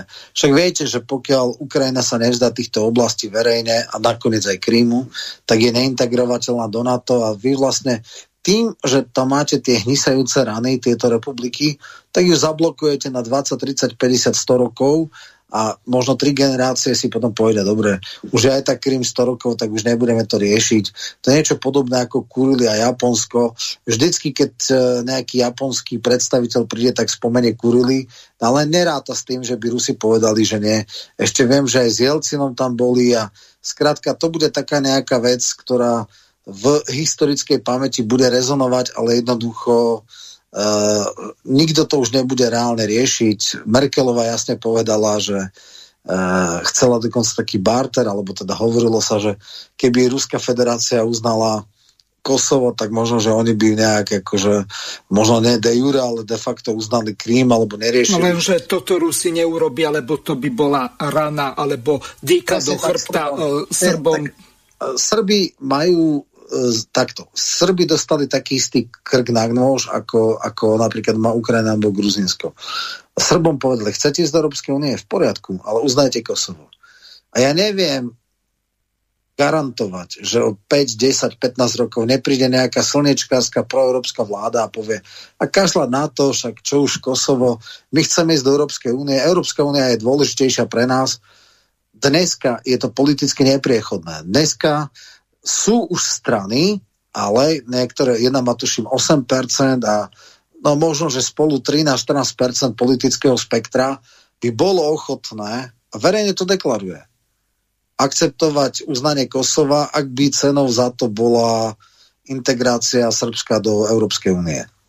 Roman, napísal nám poslucháč Martin celkom zaujímavú otázku. Pán Michalko, nemyslíte si, že nakoniec to skončí rozpadom Ukrajiny? Perným ukrajinským náckom nechajú len akúsi pidi Ukrajinu okolo Lvova a zbytok si podelia Rusi, Poliaci a Maďari. Slováci nebudú mať záujem, to doplňujem ja, lebo nám tam zobrali 11 obcí, mesto Čop, ktoré v podstate bolo slovenské, to je jeden okres. Čiže my by sme mohli úplne kľudne e, zablokovať Ukrajinu do NATO a do Európskej únie, kým nám nevrátia to, čo boli slovenské obce tam. No už, je... už vidím, ako, ako Čaputová s Korčokom e, vydierajú Zelenského. No, jo. E, takto. Toto je samozrejme nerealistický scenár. Príde republika. hej, hej, hej. Jasné. Takže Hnutie, toto je myslím. nerealistický scenár. E, pravdepodobne takto. Ak niekedy v dlhej, ďalekej budúcnosti bude Ukrajina demokratickým štátom, ja nevylučujem možnosť nejakej federalizácie, pretože naozaj tam mentálne, etnicky, jazykovo Ukrajina je minimálne zdvorená z dvoch entít, volebné mapy ukázali jednoznačne. Teraz áno, ten konflikt s Ruskom ako keby spôsoboval akceleráciu formovania národa. Hej. Ukrajina bol umelý národ. Respektíve bola to taká nejaká, v niektorých častiach okolo Vova, ako si vravel, tam tá ukrajinská identita bola silná, ale v roku 90 v Kieve Kiev bol ruskojazyčný. Timošenková do svojich 30 rokov neprehovorila slovo po ukrajinsky. Z desiatich škôl v Kieve bolo 9 ruských a jedna ukrajinská. Čiže za Sovietskeho zväzu v podstate tá hranica medzi ukrajinským cítením a ruským sa niekde začínala pri Kieve s tým, že Kiev bol ešte väčšinovo ruský. Uh, tie východné oblasti úplne ruské. Hej? Čiže tam samozrejme aj životný štýl, aj naviazanie ekonomické na ruské firmy, atomový e, priemysel, subdodávky pre kozmické tieto. To všetko to funguje v tej, v tej priemyselnej čas, časti, kde teda je aj e, zásoby uhlia, zásoby železa, nerastných surovín a tak ďalej a tak ďalej. Čo bude, neviem, ale dneska v horizonte troch až piatich rokov sa to dá možno uh, teda odhadnúť, ak teda Putin neprejde e, za tie hranice, sa bude stále nejak vyjednávať. A ja si myslím, že v priebehu 3 až 5 rokov bude, bude to ako s Gruzinskom, že budú tam tie republiky, nikto ich síce neuzná, okrem Ruska a Nikaraguji a týchto latinskoamerických a nejakých oných. Uh, bude to tak, že povedia, že no, dobre, že iba to, to je rozloha nejakého nášho kraja. Hej. Ukrajina je možno 20 krát tak veľká rozlohou ako Slovensko a toto je ja neviem, územie dvoch menších krajov, ako nejaký Bratislavský alebo Prešovský kraj, čiže to je, to je nič, tie, tie časti, fragmenty Luhanska a Donecka. Takže, takže e, sa to stabilizuje, nebude Ukrajina integrovateľná, dajú nejakú pomoc, budú strašne na tom zarábať e, hospodárske firmy, pretože my sa nie a nie dostať na 2% HDP, čo sa týka obrany. Ukrajina má 4,5 až 6 Teraz o 100 tisíc do dvoch rokov sa mal zvyšiť počet armády, mala dneska 250 tisíc, má byť 350 tisíc. To asi pred mesiacom Zelensky dal taký dekret. Čiže chudobná Ukrajina bude dávať 6-6,5% HDP na zbrojenie, čo znamená, že nebude na školstvo, na zdravotníctvo. V podstate aj to je ďalšia vec, že na ženy majú tam rukovať podobne ako napríklad v Izraeli alebo v no. Norsku, lenže v Norsku je to dobrovoľné, v Izraeli je povinné na dva roky. No, presne tak. Čiže eh, v podstate stane sa to, že jednak kvôli nevyriešeným hraniciam, ktoré oni samozrejme neuznajú, nikto ich nebude uznávať, ale budú to ticho tolerovať, tých, ticho to budú akceptovať. Rozhodné jednotky na to nebudú nasadzované kvôli Luhansku a Donecku. Hej? Ale Západ bude predávať, veľmi draho predávať Ukrajine zbranie, čiže bude mať odbytisko Založí Len sa. čím to budú platiť? To je, tak čo budú zem vyvážať, alebo čo? Veď nie, nie, 3500 štátnych podnikov, no tak tieto budú musieť prevádzať, budú ich musieť sprivatizovať, hej, za pár drobných, no. Takže toto je asi jedno, plus akože... Na, tak um, Zurinda, hlavne Mikloš už pripravili Presne. privatizačné projekty ale majú na to prax. sa, politicky to tam prešlo možno 200-300 podnikov a ešte 3200 stále nesprivatizovaných. Plus samozrejme na Ukrajine sa našli nejaké zásoby bridlicových plynov, majú tam e, Donbass, no Donbass je už mimo, ale v Krivoj rok tam majú nejaké nerastné suroviny, e, železnú rudu, e, tuším dolu je ono, je tam čiernozemná, ako majú čo. Mm-hmm vypredaj. No ale e, Čiernozem poskupovali už Číňania, čiže e, no, ty, ak si to, e, svoje aj. investície tam prídu brániť, tak to je už potom v háji. No. Skrátka, uh, kvôli extrémnym výdavkom na zbrojenie bude Ukrajina tak ekonomicky zaostávať, že v ďalších 50 rokoch neintegrovateľ ani do Európskej únie, pretože samozrejme tam sú nejaké konvergenčné kritéria. Hej, na prijatie musíš mať nejaký, nejaké HDP, nejakú robustnosť ekonomiky, nejakú výkonnosť, efektívnosť ekonomiky. Keď všetko, čo budú uh, zarobia, budú dávať do zbrojenia, no tak samozrejme, že uh, šanca integrovať sa do EU bude ešte menšia dneska najchudobnejšia krajina v Európskej únii, Moldav, v Európe, Moldavsko, je celkom možné, že teda na HDP na hlavu, že Ukrajina ju dobehne a predbehne. Už dávno sú dokonca pred nimi aj také krajiny ako Albánsko. No, takže e, toto je teda neveselá, neveselá perspektíva Ukrajiny. E, ja zajtra, alebo teda v štvrtok vyjde môj článok Finlandizácia Ukrajiny. E, strašná chyba sa stala v 90. rokoch, keď naozaj Ruská federácia mala jedného neschopného, skompromitovaného, skorumpovaného ožrana, ktorý urobil absolútny úpadok e, veľmocenského postavenia Ruska. E, to je najväčšia hamba v dejinách Jelcin. Vtedy sa malo naozaj e, riešiť finlandizácia. Dobre, nebudete tam mať základne, nebudete v NATO, ale nemáme žiaden problém, aby ste teda išli svojou cestou, budeme na základe vzájomnej spolupráci kooperovať. Uh, jednoducho ekonomicky ten priestor bol vždy previazaný, urobme bezbariérové, bezcolné zóny a tak ďalej. Toto mohla byť tá eurázijská, šangajský klub a všetko možné. Jednoducho mohol byť nové centrum Eh, nejakého špecifického vývoja, kde by, sme, kde by sa využívali veci.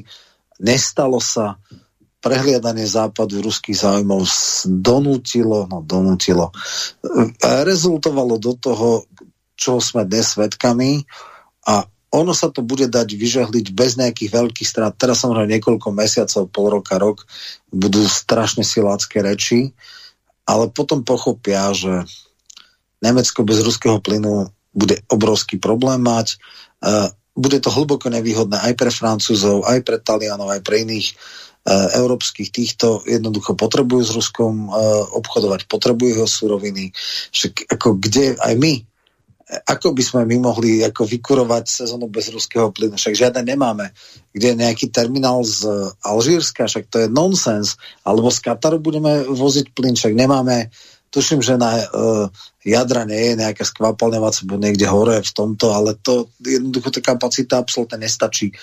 Uh, nie je šanci, podľa mňa, Putin nesmie prekročiť niektoré či- červené čiary, ak sa mu to podarí vybrusliť to, tak tam tá šanca nejakým spôsobom nájsť potom nejakú cestu k normalizácii vzťahov v horizonte pol roka, roka môže nastať.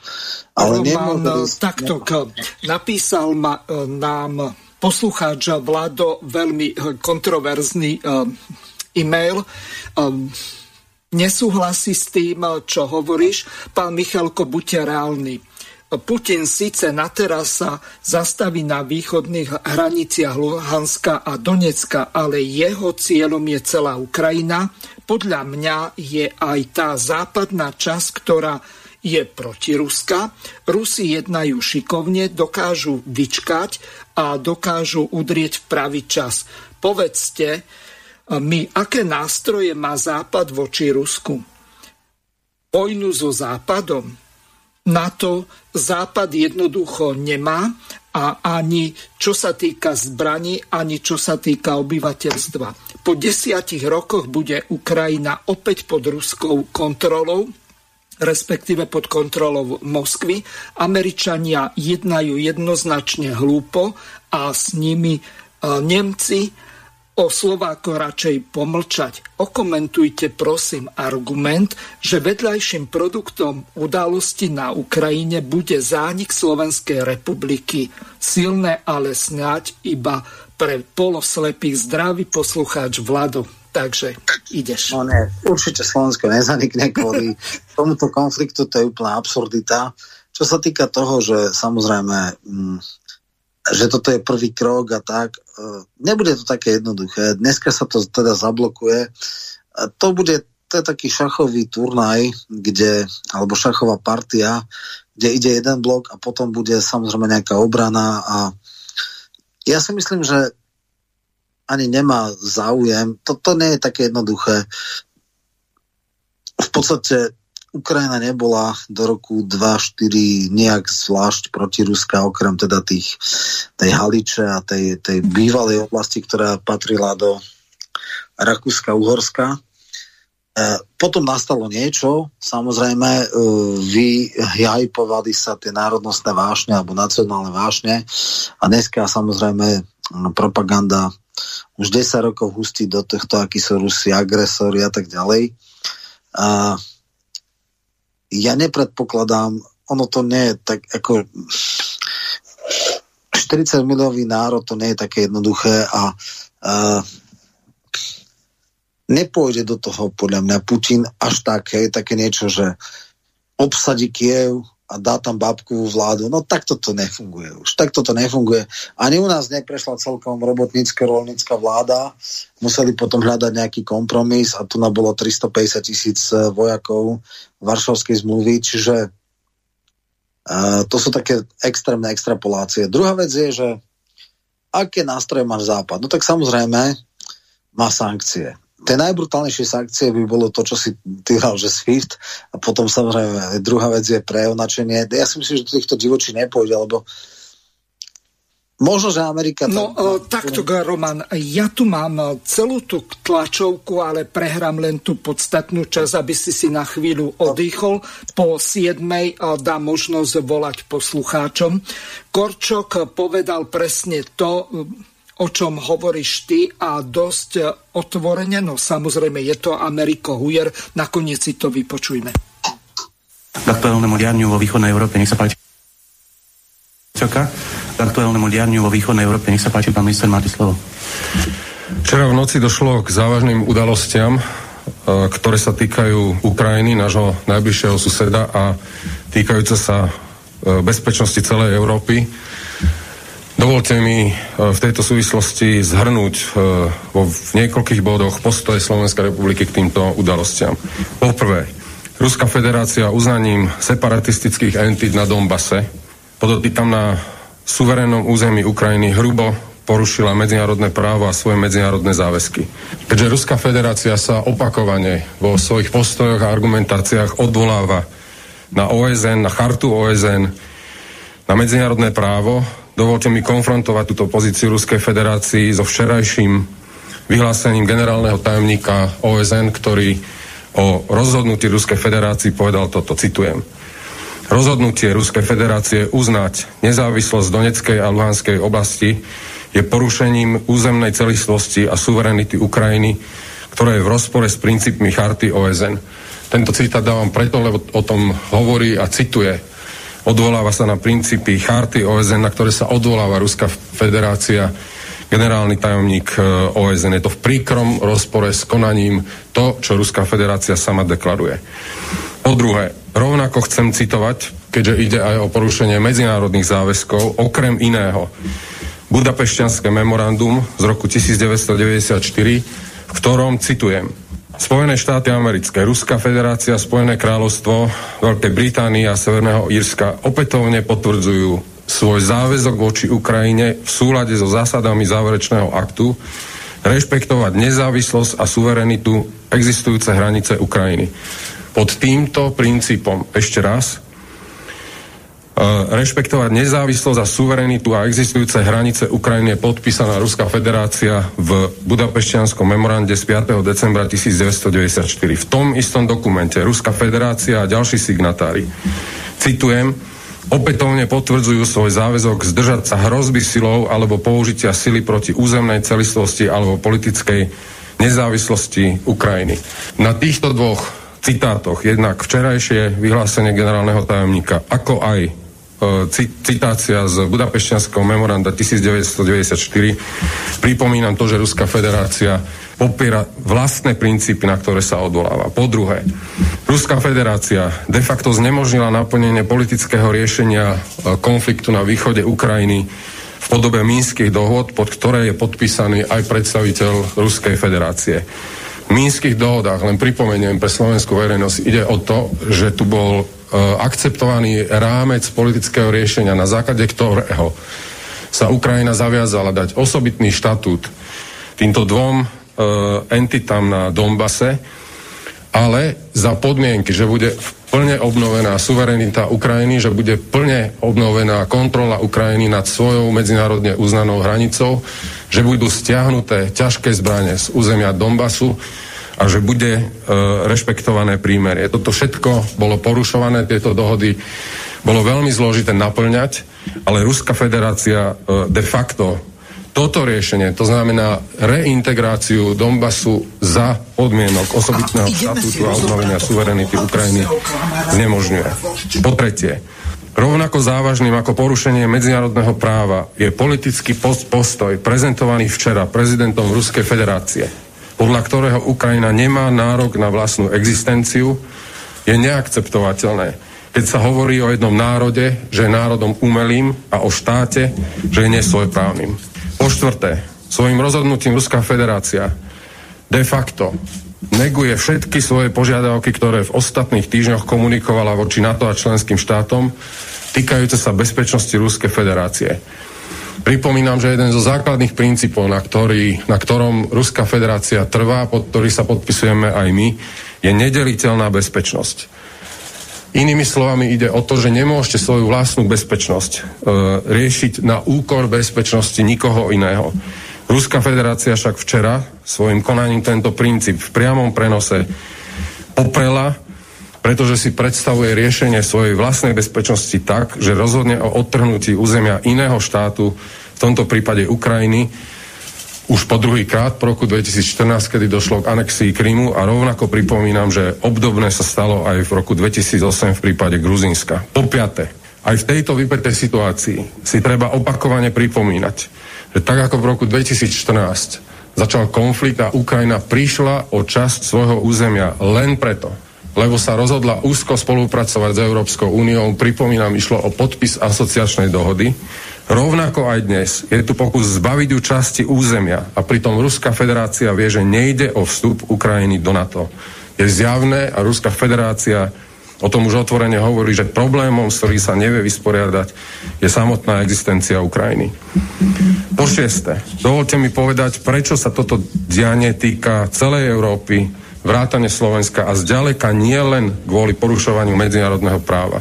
Týka sa nás to preto, lebo sme svedkami toho, ako sa hranica a existencia štátu v Európe zdôvodňuje a popiera tzv. historickými nárokmi. Je to mimoriadne nebezpečné a pripomínam, že celé európske usporiadanie je založené na vysporiadaní sa s históriou, s tou históriou, v ktorej takmer každý dnešný štát bol súčasťou iných politických či právnych útvarov. Boli tu však pri, e, prijaté určité princípy, nenarušiteľnosť územnej celistvosti a hraníc a už v Helsinskom akte bola prijatá zásada, že hranice je možné meniť jedne so súhlasom zainteresovaných strán. Na záver chcem vyjadriť nádej, že tieto udalosti na Ukrajine budú začiatkom našej vlastnej sebareflexie. Že budú začiatkom konca geopolitickej dezorientácie veľkej časti slovenskej spoločnosti. Áno, my musíme urobiť oveľa viac preto, aby sme z tejto geopolitickej dezorientácie dostali veľkú časť slovenskej spoločnosti. Súčasné dianie vnímam ako príležitosť začať začať na okraj vytesňovať tú časť slovenskej politiky, ktorá v ostatných týždňoch predviedla, že nemá žiadne zábrany jednak bagatelizovať dianie okolo Ukrajiny, len pripomínam, že opozícia povedala, nech sa o Ukrajine dohodnú veľmoci. Vidíte, ako takáto dohoda vy, vyzerá. A zároveň e, veľká časť slovenskej politiky ukázala, že nemá žiadne zábrany vytlkať politické body na našej vlastnej bezpečnosti a obrane. Chcem povedať celkom otvorene poslednú vetu, pokiaľ ktokoľvek ospravedlňuje, bagatelizuje agresiu voči Ukrajine, otvorene podkopáva aj slovenskú suverenitu a slovenskú štátnosť. Ďakujem čo to za nezmysly rozprával ten Korčok. Mne toto vôbec e, rozum neberie. Ukrajina nemá medzinárodne garantované hranice. To e, skadiaľ on takéto debiliny e, berie. Mne toto už rozum neberie. Ne, on si hlavne pomýlil jednu zásadnú vec. Odvoláva sa na Helsinský záverečný akt, áno, kde je zakotvené nemožnosť zmeny hraníc bez dohody. A čo sa stalo v Kosove? Čo sa stalo voči Srbsku? Akože je úplne absurdné, keď ľudia, ktorí držia e, stranu veľmociam, ktorí pošliapali Helsinský záverečný akt a Helsinský systém, sa ho odvolávajú. Ja sa pamätám, že niekedy dávno boli traja politológia v teatrojke, bol som tam ja, Eleš a tretí neviem kto. A e, aj ten tretí, keď som ja povedal, že helsinský záverečný, teda, že ten helsinský systém sa Kosovom zrušil, tak on boli áno a mali tak nekonečne trapné a slaboduché argumenty, lebo vtedy to bolo také niečo ako reportéry, taká investigatívna relácia, že dobre, ale keď akože chcete uznávať e, Kosovo a prečo nechcete uznávať Abcházsko a Osecko? No a ja som, a, a vtedy Eleš povedal, no ale Ruská federácia je nedemokratická, takže ona nemôže dať nikomu podporu a my, demokratický svet, keď my povieme, že áno, tak áno, no to bol tak slaboduchý argument, že až to boli. Uh, tieto veci, ktoré hovoria, uh, strašne veľa štátov vzniklo na základe dohôd veľmoci. Nakoniec, čo bola Paríska mierová konferencia, čo bolo versejský systém. Veľmoci samozrejme po vojne, isté, po veľkej akože, kataklizme historickej nanovo definovali nejaké vzťahy. Hej? Uh, teraz je situácia taká, že, že sa to postupne uh, rieši. No a isté, že budú nejaké sankcie, len tie sankcie postihnú aj Európu. Roman, ja pripomeniem poslucháčom telefónne číslo plus 421 910 473 440, pokiaľ máte nejaké otázky, tak ako som vám to slúbil, tak môžete volať. Roman, nech sa páči, pokračuj. Takže sankcie dopadnú na Nemecko predovšetkým, v istej miere na Francúzsko, áno, aj nás to bude trpieť, aj my budeme trpieť, lebo my máme tiež veľké e, teda surovinové toky e, z Ruska. To znamená, že e, tí, ktorí to režírujú, teda pre všetky Spojené štáty a Británia, tých sa to nedotkne, ale dotkne sa to všetkých ostatných. To je klasický proxy vojna, ono budú našimi rukami viesť vojnu s Ruskom, vojnu minimálne v zmysle, teda by som bol dobre pochopený, ekonomických sankcií. Hej? Uh, Žak Rupnik povedal raz jednu veľmi presnú a veľmi geniálnu definíciu. Európa nie je zvyknutá umierať za niekoho iného, nie je ochotná obetovať ľudské životy, lebo to samozrejme nesie obrovské politické náklady. Čiže hlboko nepredpokladám, že by armády krajín NATO, kde vlastne nie je žiaden záväzok, preto lebo NATO nie je, teda Ukrajina nie je v NATO, tak nemajú prečo tam byť. Oni budú chcieť možno provokovať, strašiť a neviem čo. Uh, ukrajinskú armádu, aby robila nejaké lokálne konflikty s Ruskom, aby ho oslabovali, aby tam mali obrovský odbyt pre muníciu, zbrane a tak ďalej a budú ďalej zadlžovať Ukrajinu, ďalej sa dostanú, oni si to potom skapitalizujú v privatizácii strategických podnikov a vlastne e, potom bude už naozaj, ale naozaj totálna kolónia západných firiem a západných spoločností. Takže toto, to je to najkatastrofickejší model pre Ukrajinu. Mám tu uh, ďalšiu ukážku.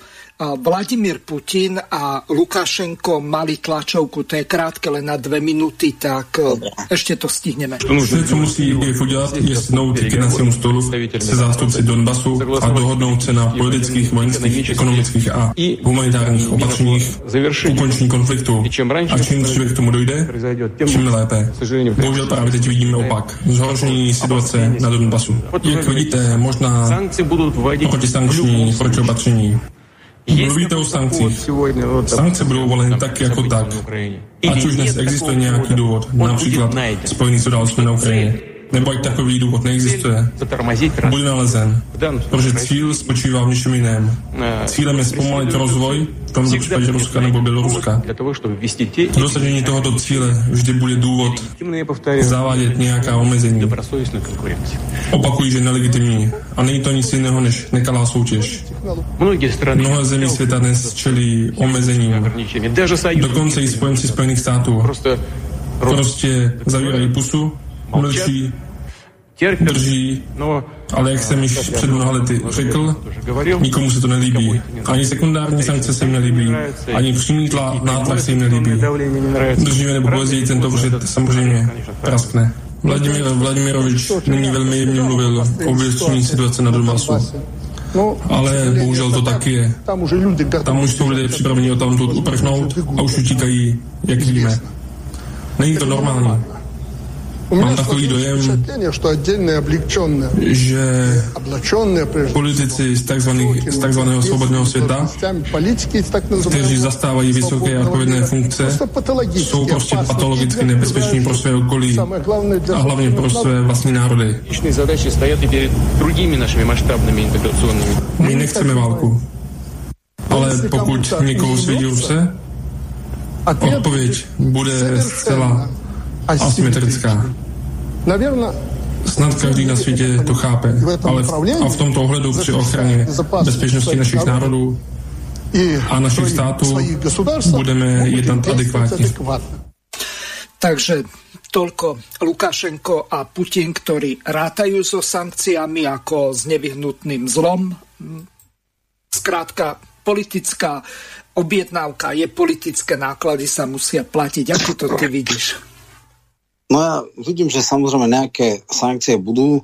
Hovorím, stále, stále uh, miera, úroveň uh, sankcií a šanca politicky to nejakým spôsobom uh, vyjednať v nejakom rozumnom strednodobom horizonte stojí a pada na tom, že či uh, teda ostanú tam, kde je to už v podstate 8 rokov zaseknuté, alebo pôjdu ďalej.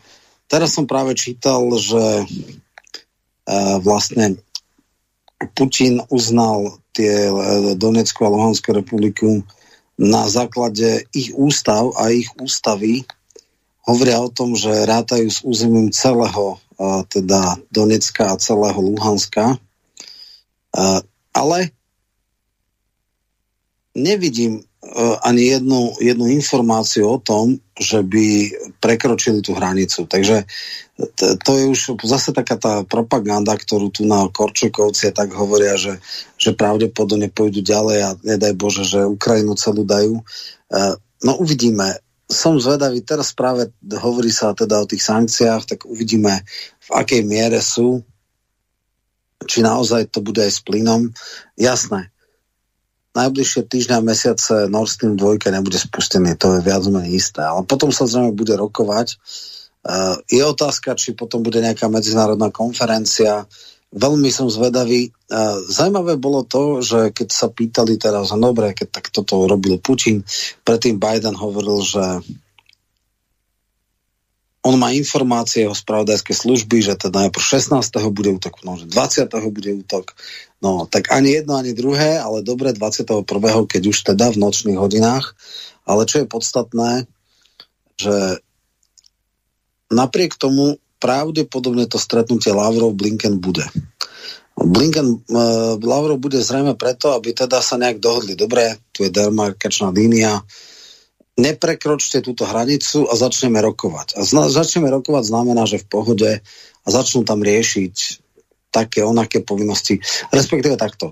Ja keď som zase počúval aj ruské uh, teda žiadosti, že uh, návrat pre rok 97, stiahnuť uh, vojska, stiahnuť základne, Putin nemôže byť taký naivný, aby si myslel, že toto môže na to pripustiť. Uh, politika je aj o napínaní svalov, aj o nejakých uh,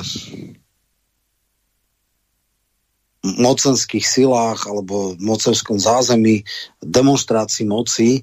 Uh, predstava, že by NATO zrazilo opätky a povedalo, že ideme preč.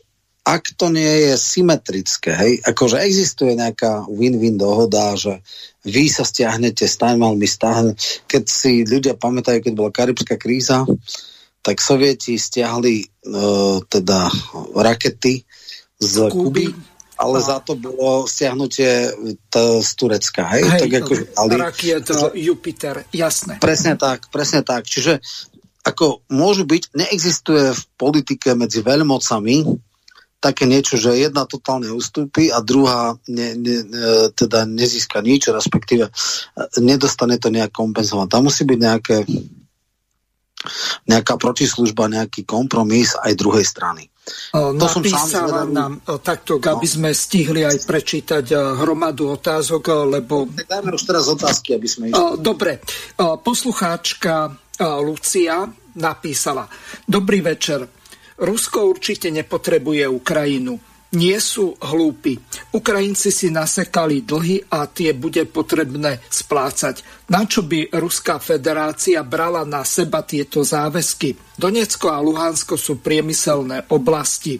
S pozdravom Lucia. Čiže logicky pohľad. Presne tak, presne tak. Takto. Jedna vec je, že aká je dneska Ukrajina zadlžená, a aká je zle spravovaná. Druhá vec je, aké má bohatstvo nerastné a pôdy a tak ďalej. Čiže ak by bola spravovaná uh, slušným spôsobom, uh, tak by to mohla byť prosperujúca republika. Ešte v roku 90 HDP na hlavu Polska a Ukrajiny bolo rovnaké. Hej?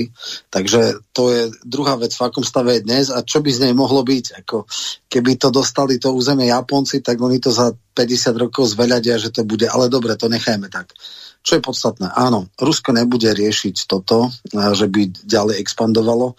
Tam išlo o to, že naozaj ukrajinské vlády boli až agresívne protiruské, robili ťahy na, na to, aby tam boli základné a oni nemajú záujem, boli obklúčení, aby boli také a onaké rakety. Však tam boli pred, na začiatku povedané, že to bol ťah jednak teda, aby ruskojazyčné obyvateľstvo nebolo utláčané a jednak, aby neboli základne na Ukrajine, aby obklúčovanie Ruska z tejto strany bolo zastavené. No a všetko ostatné bude kompromis. Zase budú nejaké veci na stole.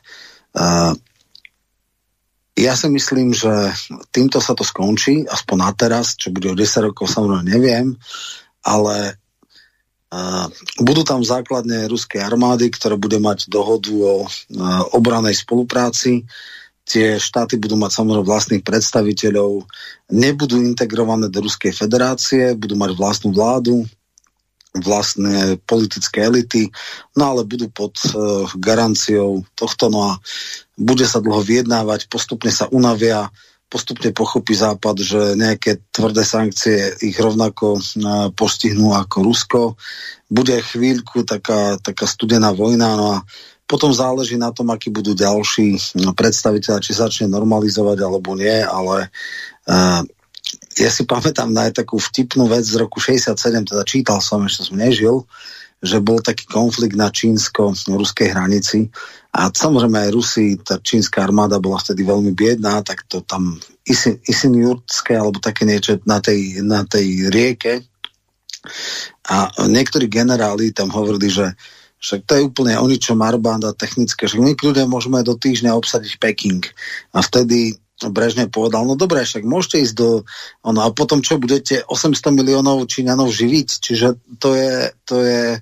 Vtedy bola Čína úplne inde. Čiže áno, Rusko určite nemá záujem za cenu ťažkých strát ísť, dobiť, ovládnuť a ovládať nepriateľsky orientované obyvateľstvo s obrovskými strátami a obrovsky neefektívnou ekonomikou a tak ďalej a tak ďalej. Takže uh, toto rozhodne nie je globálna vojna, minimálne v zmysle rusko-ukrajinskej. Toto je lokálny konflikt, e, ktorý len fosilizuje alebo, alebo zabezpečuje, zafixováva status quo, ktoré tu je dnes a zafixováva to takým spôsobom, aby Ukrajina ani len nerozmýšľala nad nejakým protiútokom alebo protiopatreniami. V podstate, hovorím, skončí sa to sankciami, ktoré sa po nejakom časom, čase budú zmierňovať. To je tzv. politická opotrebovacia vojna, ktorá, uh, ktorá nemôže mať dobré riešenie ani nejaké extrémne dlhé trvanie. Poslucháč Jan sa domnieva, že Rusko bude ekonomicky zdevastované, že to bude jeho koniec a koniec Putinov. Európa alebo Čína ho zožerie zaživa. Dovolím si e, predpovedať, e, že Putina čaká Čaušteskov osud, vlastný národ ho odkrágľuje. Touto akciou e, si nasadil opratku na krk a sám sa dobrovoľne, toto je už dopletené, že tu neviem ani prečítať, karma je zdarma, ponorka a tak ďalej. Skús na to reagovať, lebo to je nesúvislé. Asi extrémne... poslucháč bol rozčúlený z tejto relácie. Je extrémne nepravdepodobné, aby skončil Putin ako Čaušesku. To je prvá vec. Druhá vec. Sankcie jasne ukázali, že keď, ja neviem, sa zastavil dovoz ja neviem, mesa alebo mesových výrobkov z Európy do Ruska, okamžite naskočila Argentína a z iných trhov sveta začali tie výpadky, tie, tie trhy v podstate saturovať. Hej.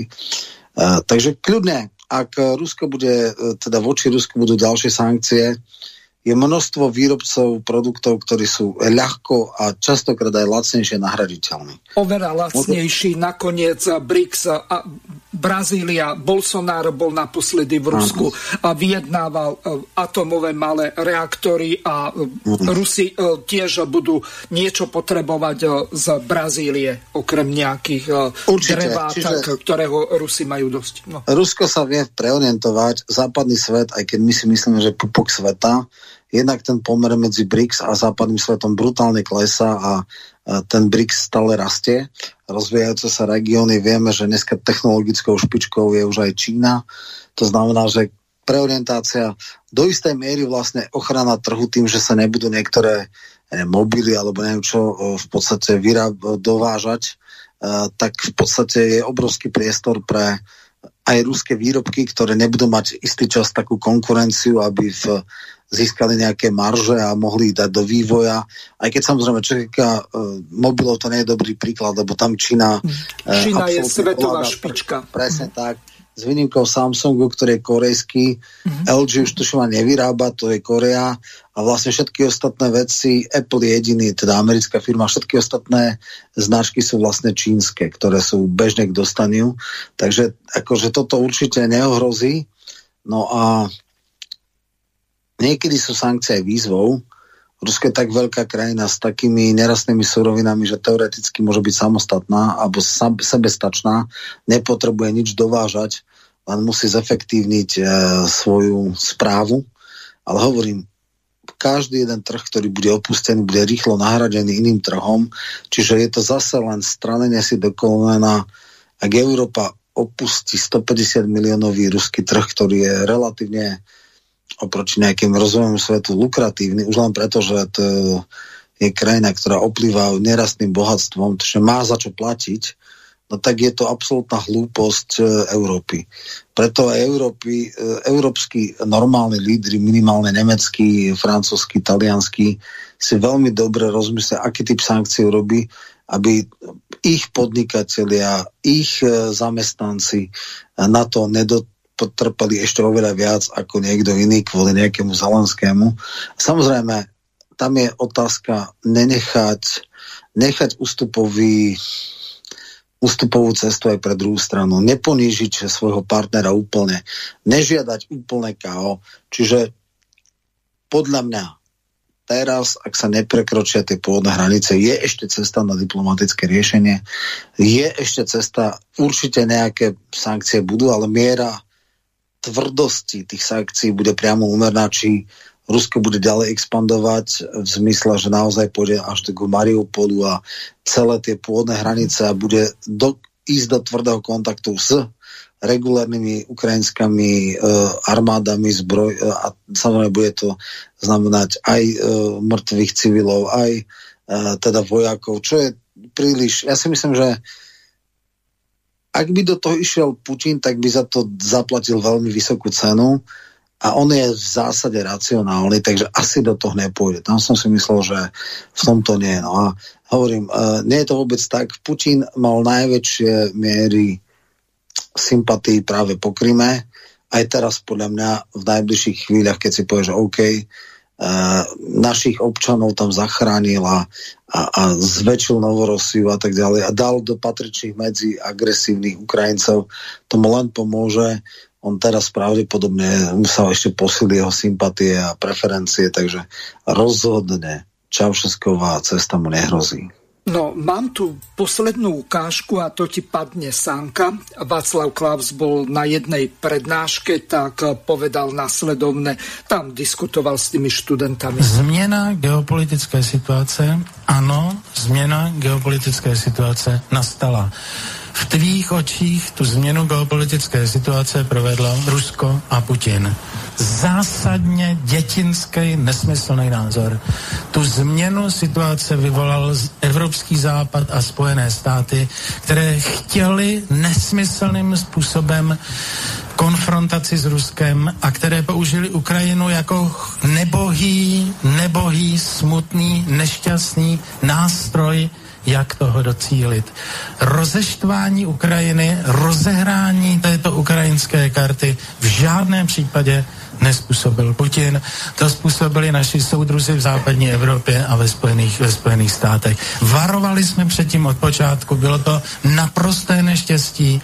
Prostě tohleto rozeštovat tu Ukrajinu a organizovat ty Majdany, to byla cestička, jak Ukrajinu rozbít a jak vyvolat všechny tyhle ty tendence, které tam teď prostě probíhají. Neštěstí Ukrajina je oběť tohle toho procesu. Ukrajina si je sama mnohem vina.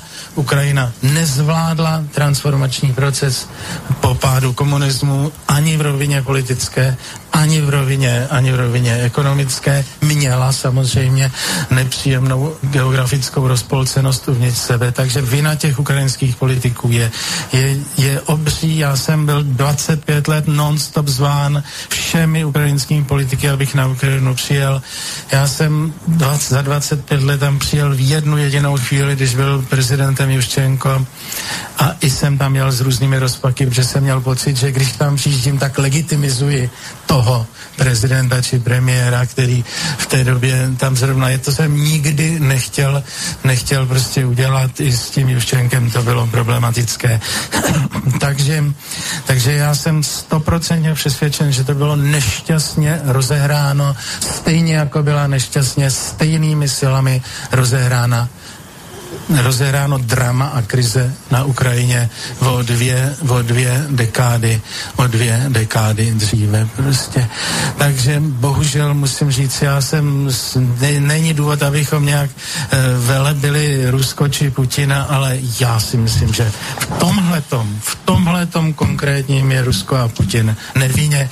Já jsem stoprocentně přesvědčen, že je Putin nešťastný z toho, do čeho byl zavlečený, že v šachové terminologii vašeho pana prorektora. To, co se tam z jeho strany odehrávalo, byl vynucený tak, jak říkají šachisti. On by byl šťastný, kdyby po vele úspěchu eh, olympiády v Soči měl klita, klita míra a on byl navlečen do téhle situace, která je neštěstí pro Rusko, neštěstí pro Putina a samozřejmě hlavní obětí je Ukrajina, lidi, kteří žijou na Ukrajině a západní Evropa, Amerika hraje s Ukrajinou své hrádky a někteří neprozíraví lidé v naší zemi to prostě nechtějí, nechtějí pochopit. Takže um, to já musím říct si takto velmi tvrdě, velmi nemilosrdně a nevím, co bych tomu jinému. No, ja ešte dodám, že do konca relácie už máme len nejakých 7 minút, tak môžete využiť číslo plus 421 910 473 440. Roman, nech sa páči, môžeš komentovať. Klausa? No neviem, Bol si prekvapený, čo povedal? Nebol som, pretože on je v tomto konzistentný. On je žiaden rusofób, sú také tie vtipné formulácie, že súdruhovia z Bruselu, súdruhovia z Washingtonu, takže aj týmto dáva najavo. On uh, teda rozhodne je veľké sklamanie pre, Brati, e, pre Praskú kavárnu, takže v tomto je úplne že známy. Len samozrejme ešte by bolo dobre ten kontakt, že kedy to presne povedal. Troška by ma prekvapilo, keby toto hovoril práve dnes, ale vo všeobecnosti tam konštatoval jednu vec, že jednoducho model, akým sa nach... No, máme poslucháča, pán poslucháč, nech sa páči, ste vo vysielaní, môžete hovoriť. Dobrý deň. Christian, prosím vás, ja som mal debatu s mojim bratom René. Ano. On je trošku, ako povedal pán Michalko, slaboduchy v týchto otázkach, nevie ani, čo sú to chazary. A keď mu hovorím, že na čo my tu potrebujeme, to bolo ešte po tej zmluve, na čo my tu potrebujeme Ameriku. On, jemu sú, bli, uh, jemu sú milší Američania ako Rusi, že tu boli. A keď mu hovorím, kde dobre spravili, kde dobre spravili Američania niečo vo svete, kde boli, všetko len rozrilovali, on povie, no a Rusi, tiež Afganistán, u nás boli, Kubu zničili.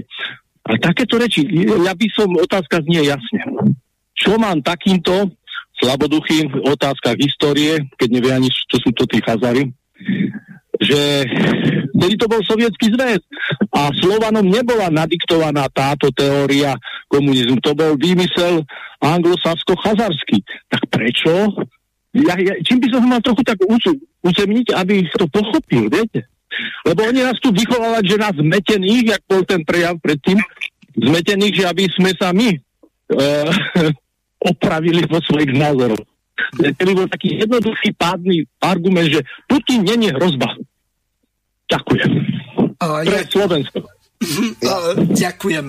Roman, nech sa páči. Celkom určite nie je hrozba pre Slovensko, ale viete čo, ja uh, mám uh, skúsenosti s rôznym druhom ľudí. Sú niektorí ľudí, ktorí sú hlas, hľadajú hľadajú si informácie, vypočujú si jednu stranu, vypočujú si druhú stranu a na základe padnosti argumentov sa rozhodnú. Na sú ľudia, ja ich volám svetkovia Matovičovi, alebo svetkovia Korčokovi, alebo ja neviem, svetkovia Čaputovi, alebo jednoducho tých nepresvedčíte. Keď niekto je zaseknutý v nejakom priestore, môžete mať tisíc argumentov, môžete mať sekať hlavu na hlave argument za argumentom. Jednoducho je to už tak, že v demokracii si na jednej strane, chvála Bohu, nemusíme všetci myslieť všetko to, to isté. Na druhej strane sú ľudia, s ktorými nikto nepohne. Sú to iracionálne postoje, Viete, ja dodnes nedokážem pochopiť, že môžu byť ľudia, ktorí veria Borisovi Kolarovi. Dodnes nedokážem pochopiť, že niekto ešte stále neprekúkol, ja neviem, uh, Matoviča. Vidíme, že je veľký odliv, povedzme, preferencií od Čaputovej, ale zase, zase nežíme v bublinách. Sú ľudia, ktorí jej stále veria, stále si myslia, že to je najlepšia, najdemokratickejšia, najkrajšia, naj... Uh, mieromilovnejšia a tak ďalej. No, základ je mať kritické myslenie, vypočuť si jedného, vypočuť si druhého. Ja nemám problém si vypočuť Korčoka, ale len samozrejme, keďže mám širší kontext, viem, ako to bolo. Viem, že sa napríklad teraz krásne preriekol, hej, akože, ako sa on môže odvolávať na helsinský proces, No, keď, keď to robí... Roman asi, um, asi posledný poslucháč, nech sa páči. Príjemný podvečer prajem. Áno, Môžete uh, hovoriť. Máme už len dve minúty, takže veľmi rýchlo. Dobre.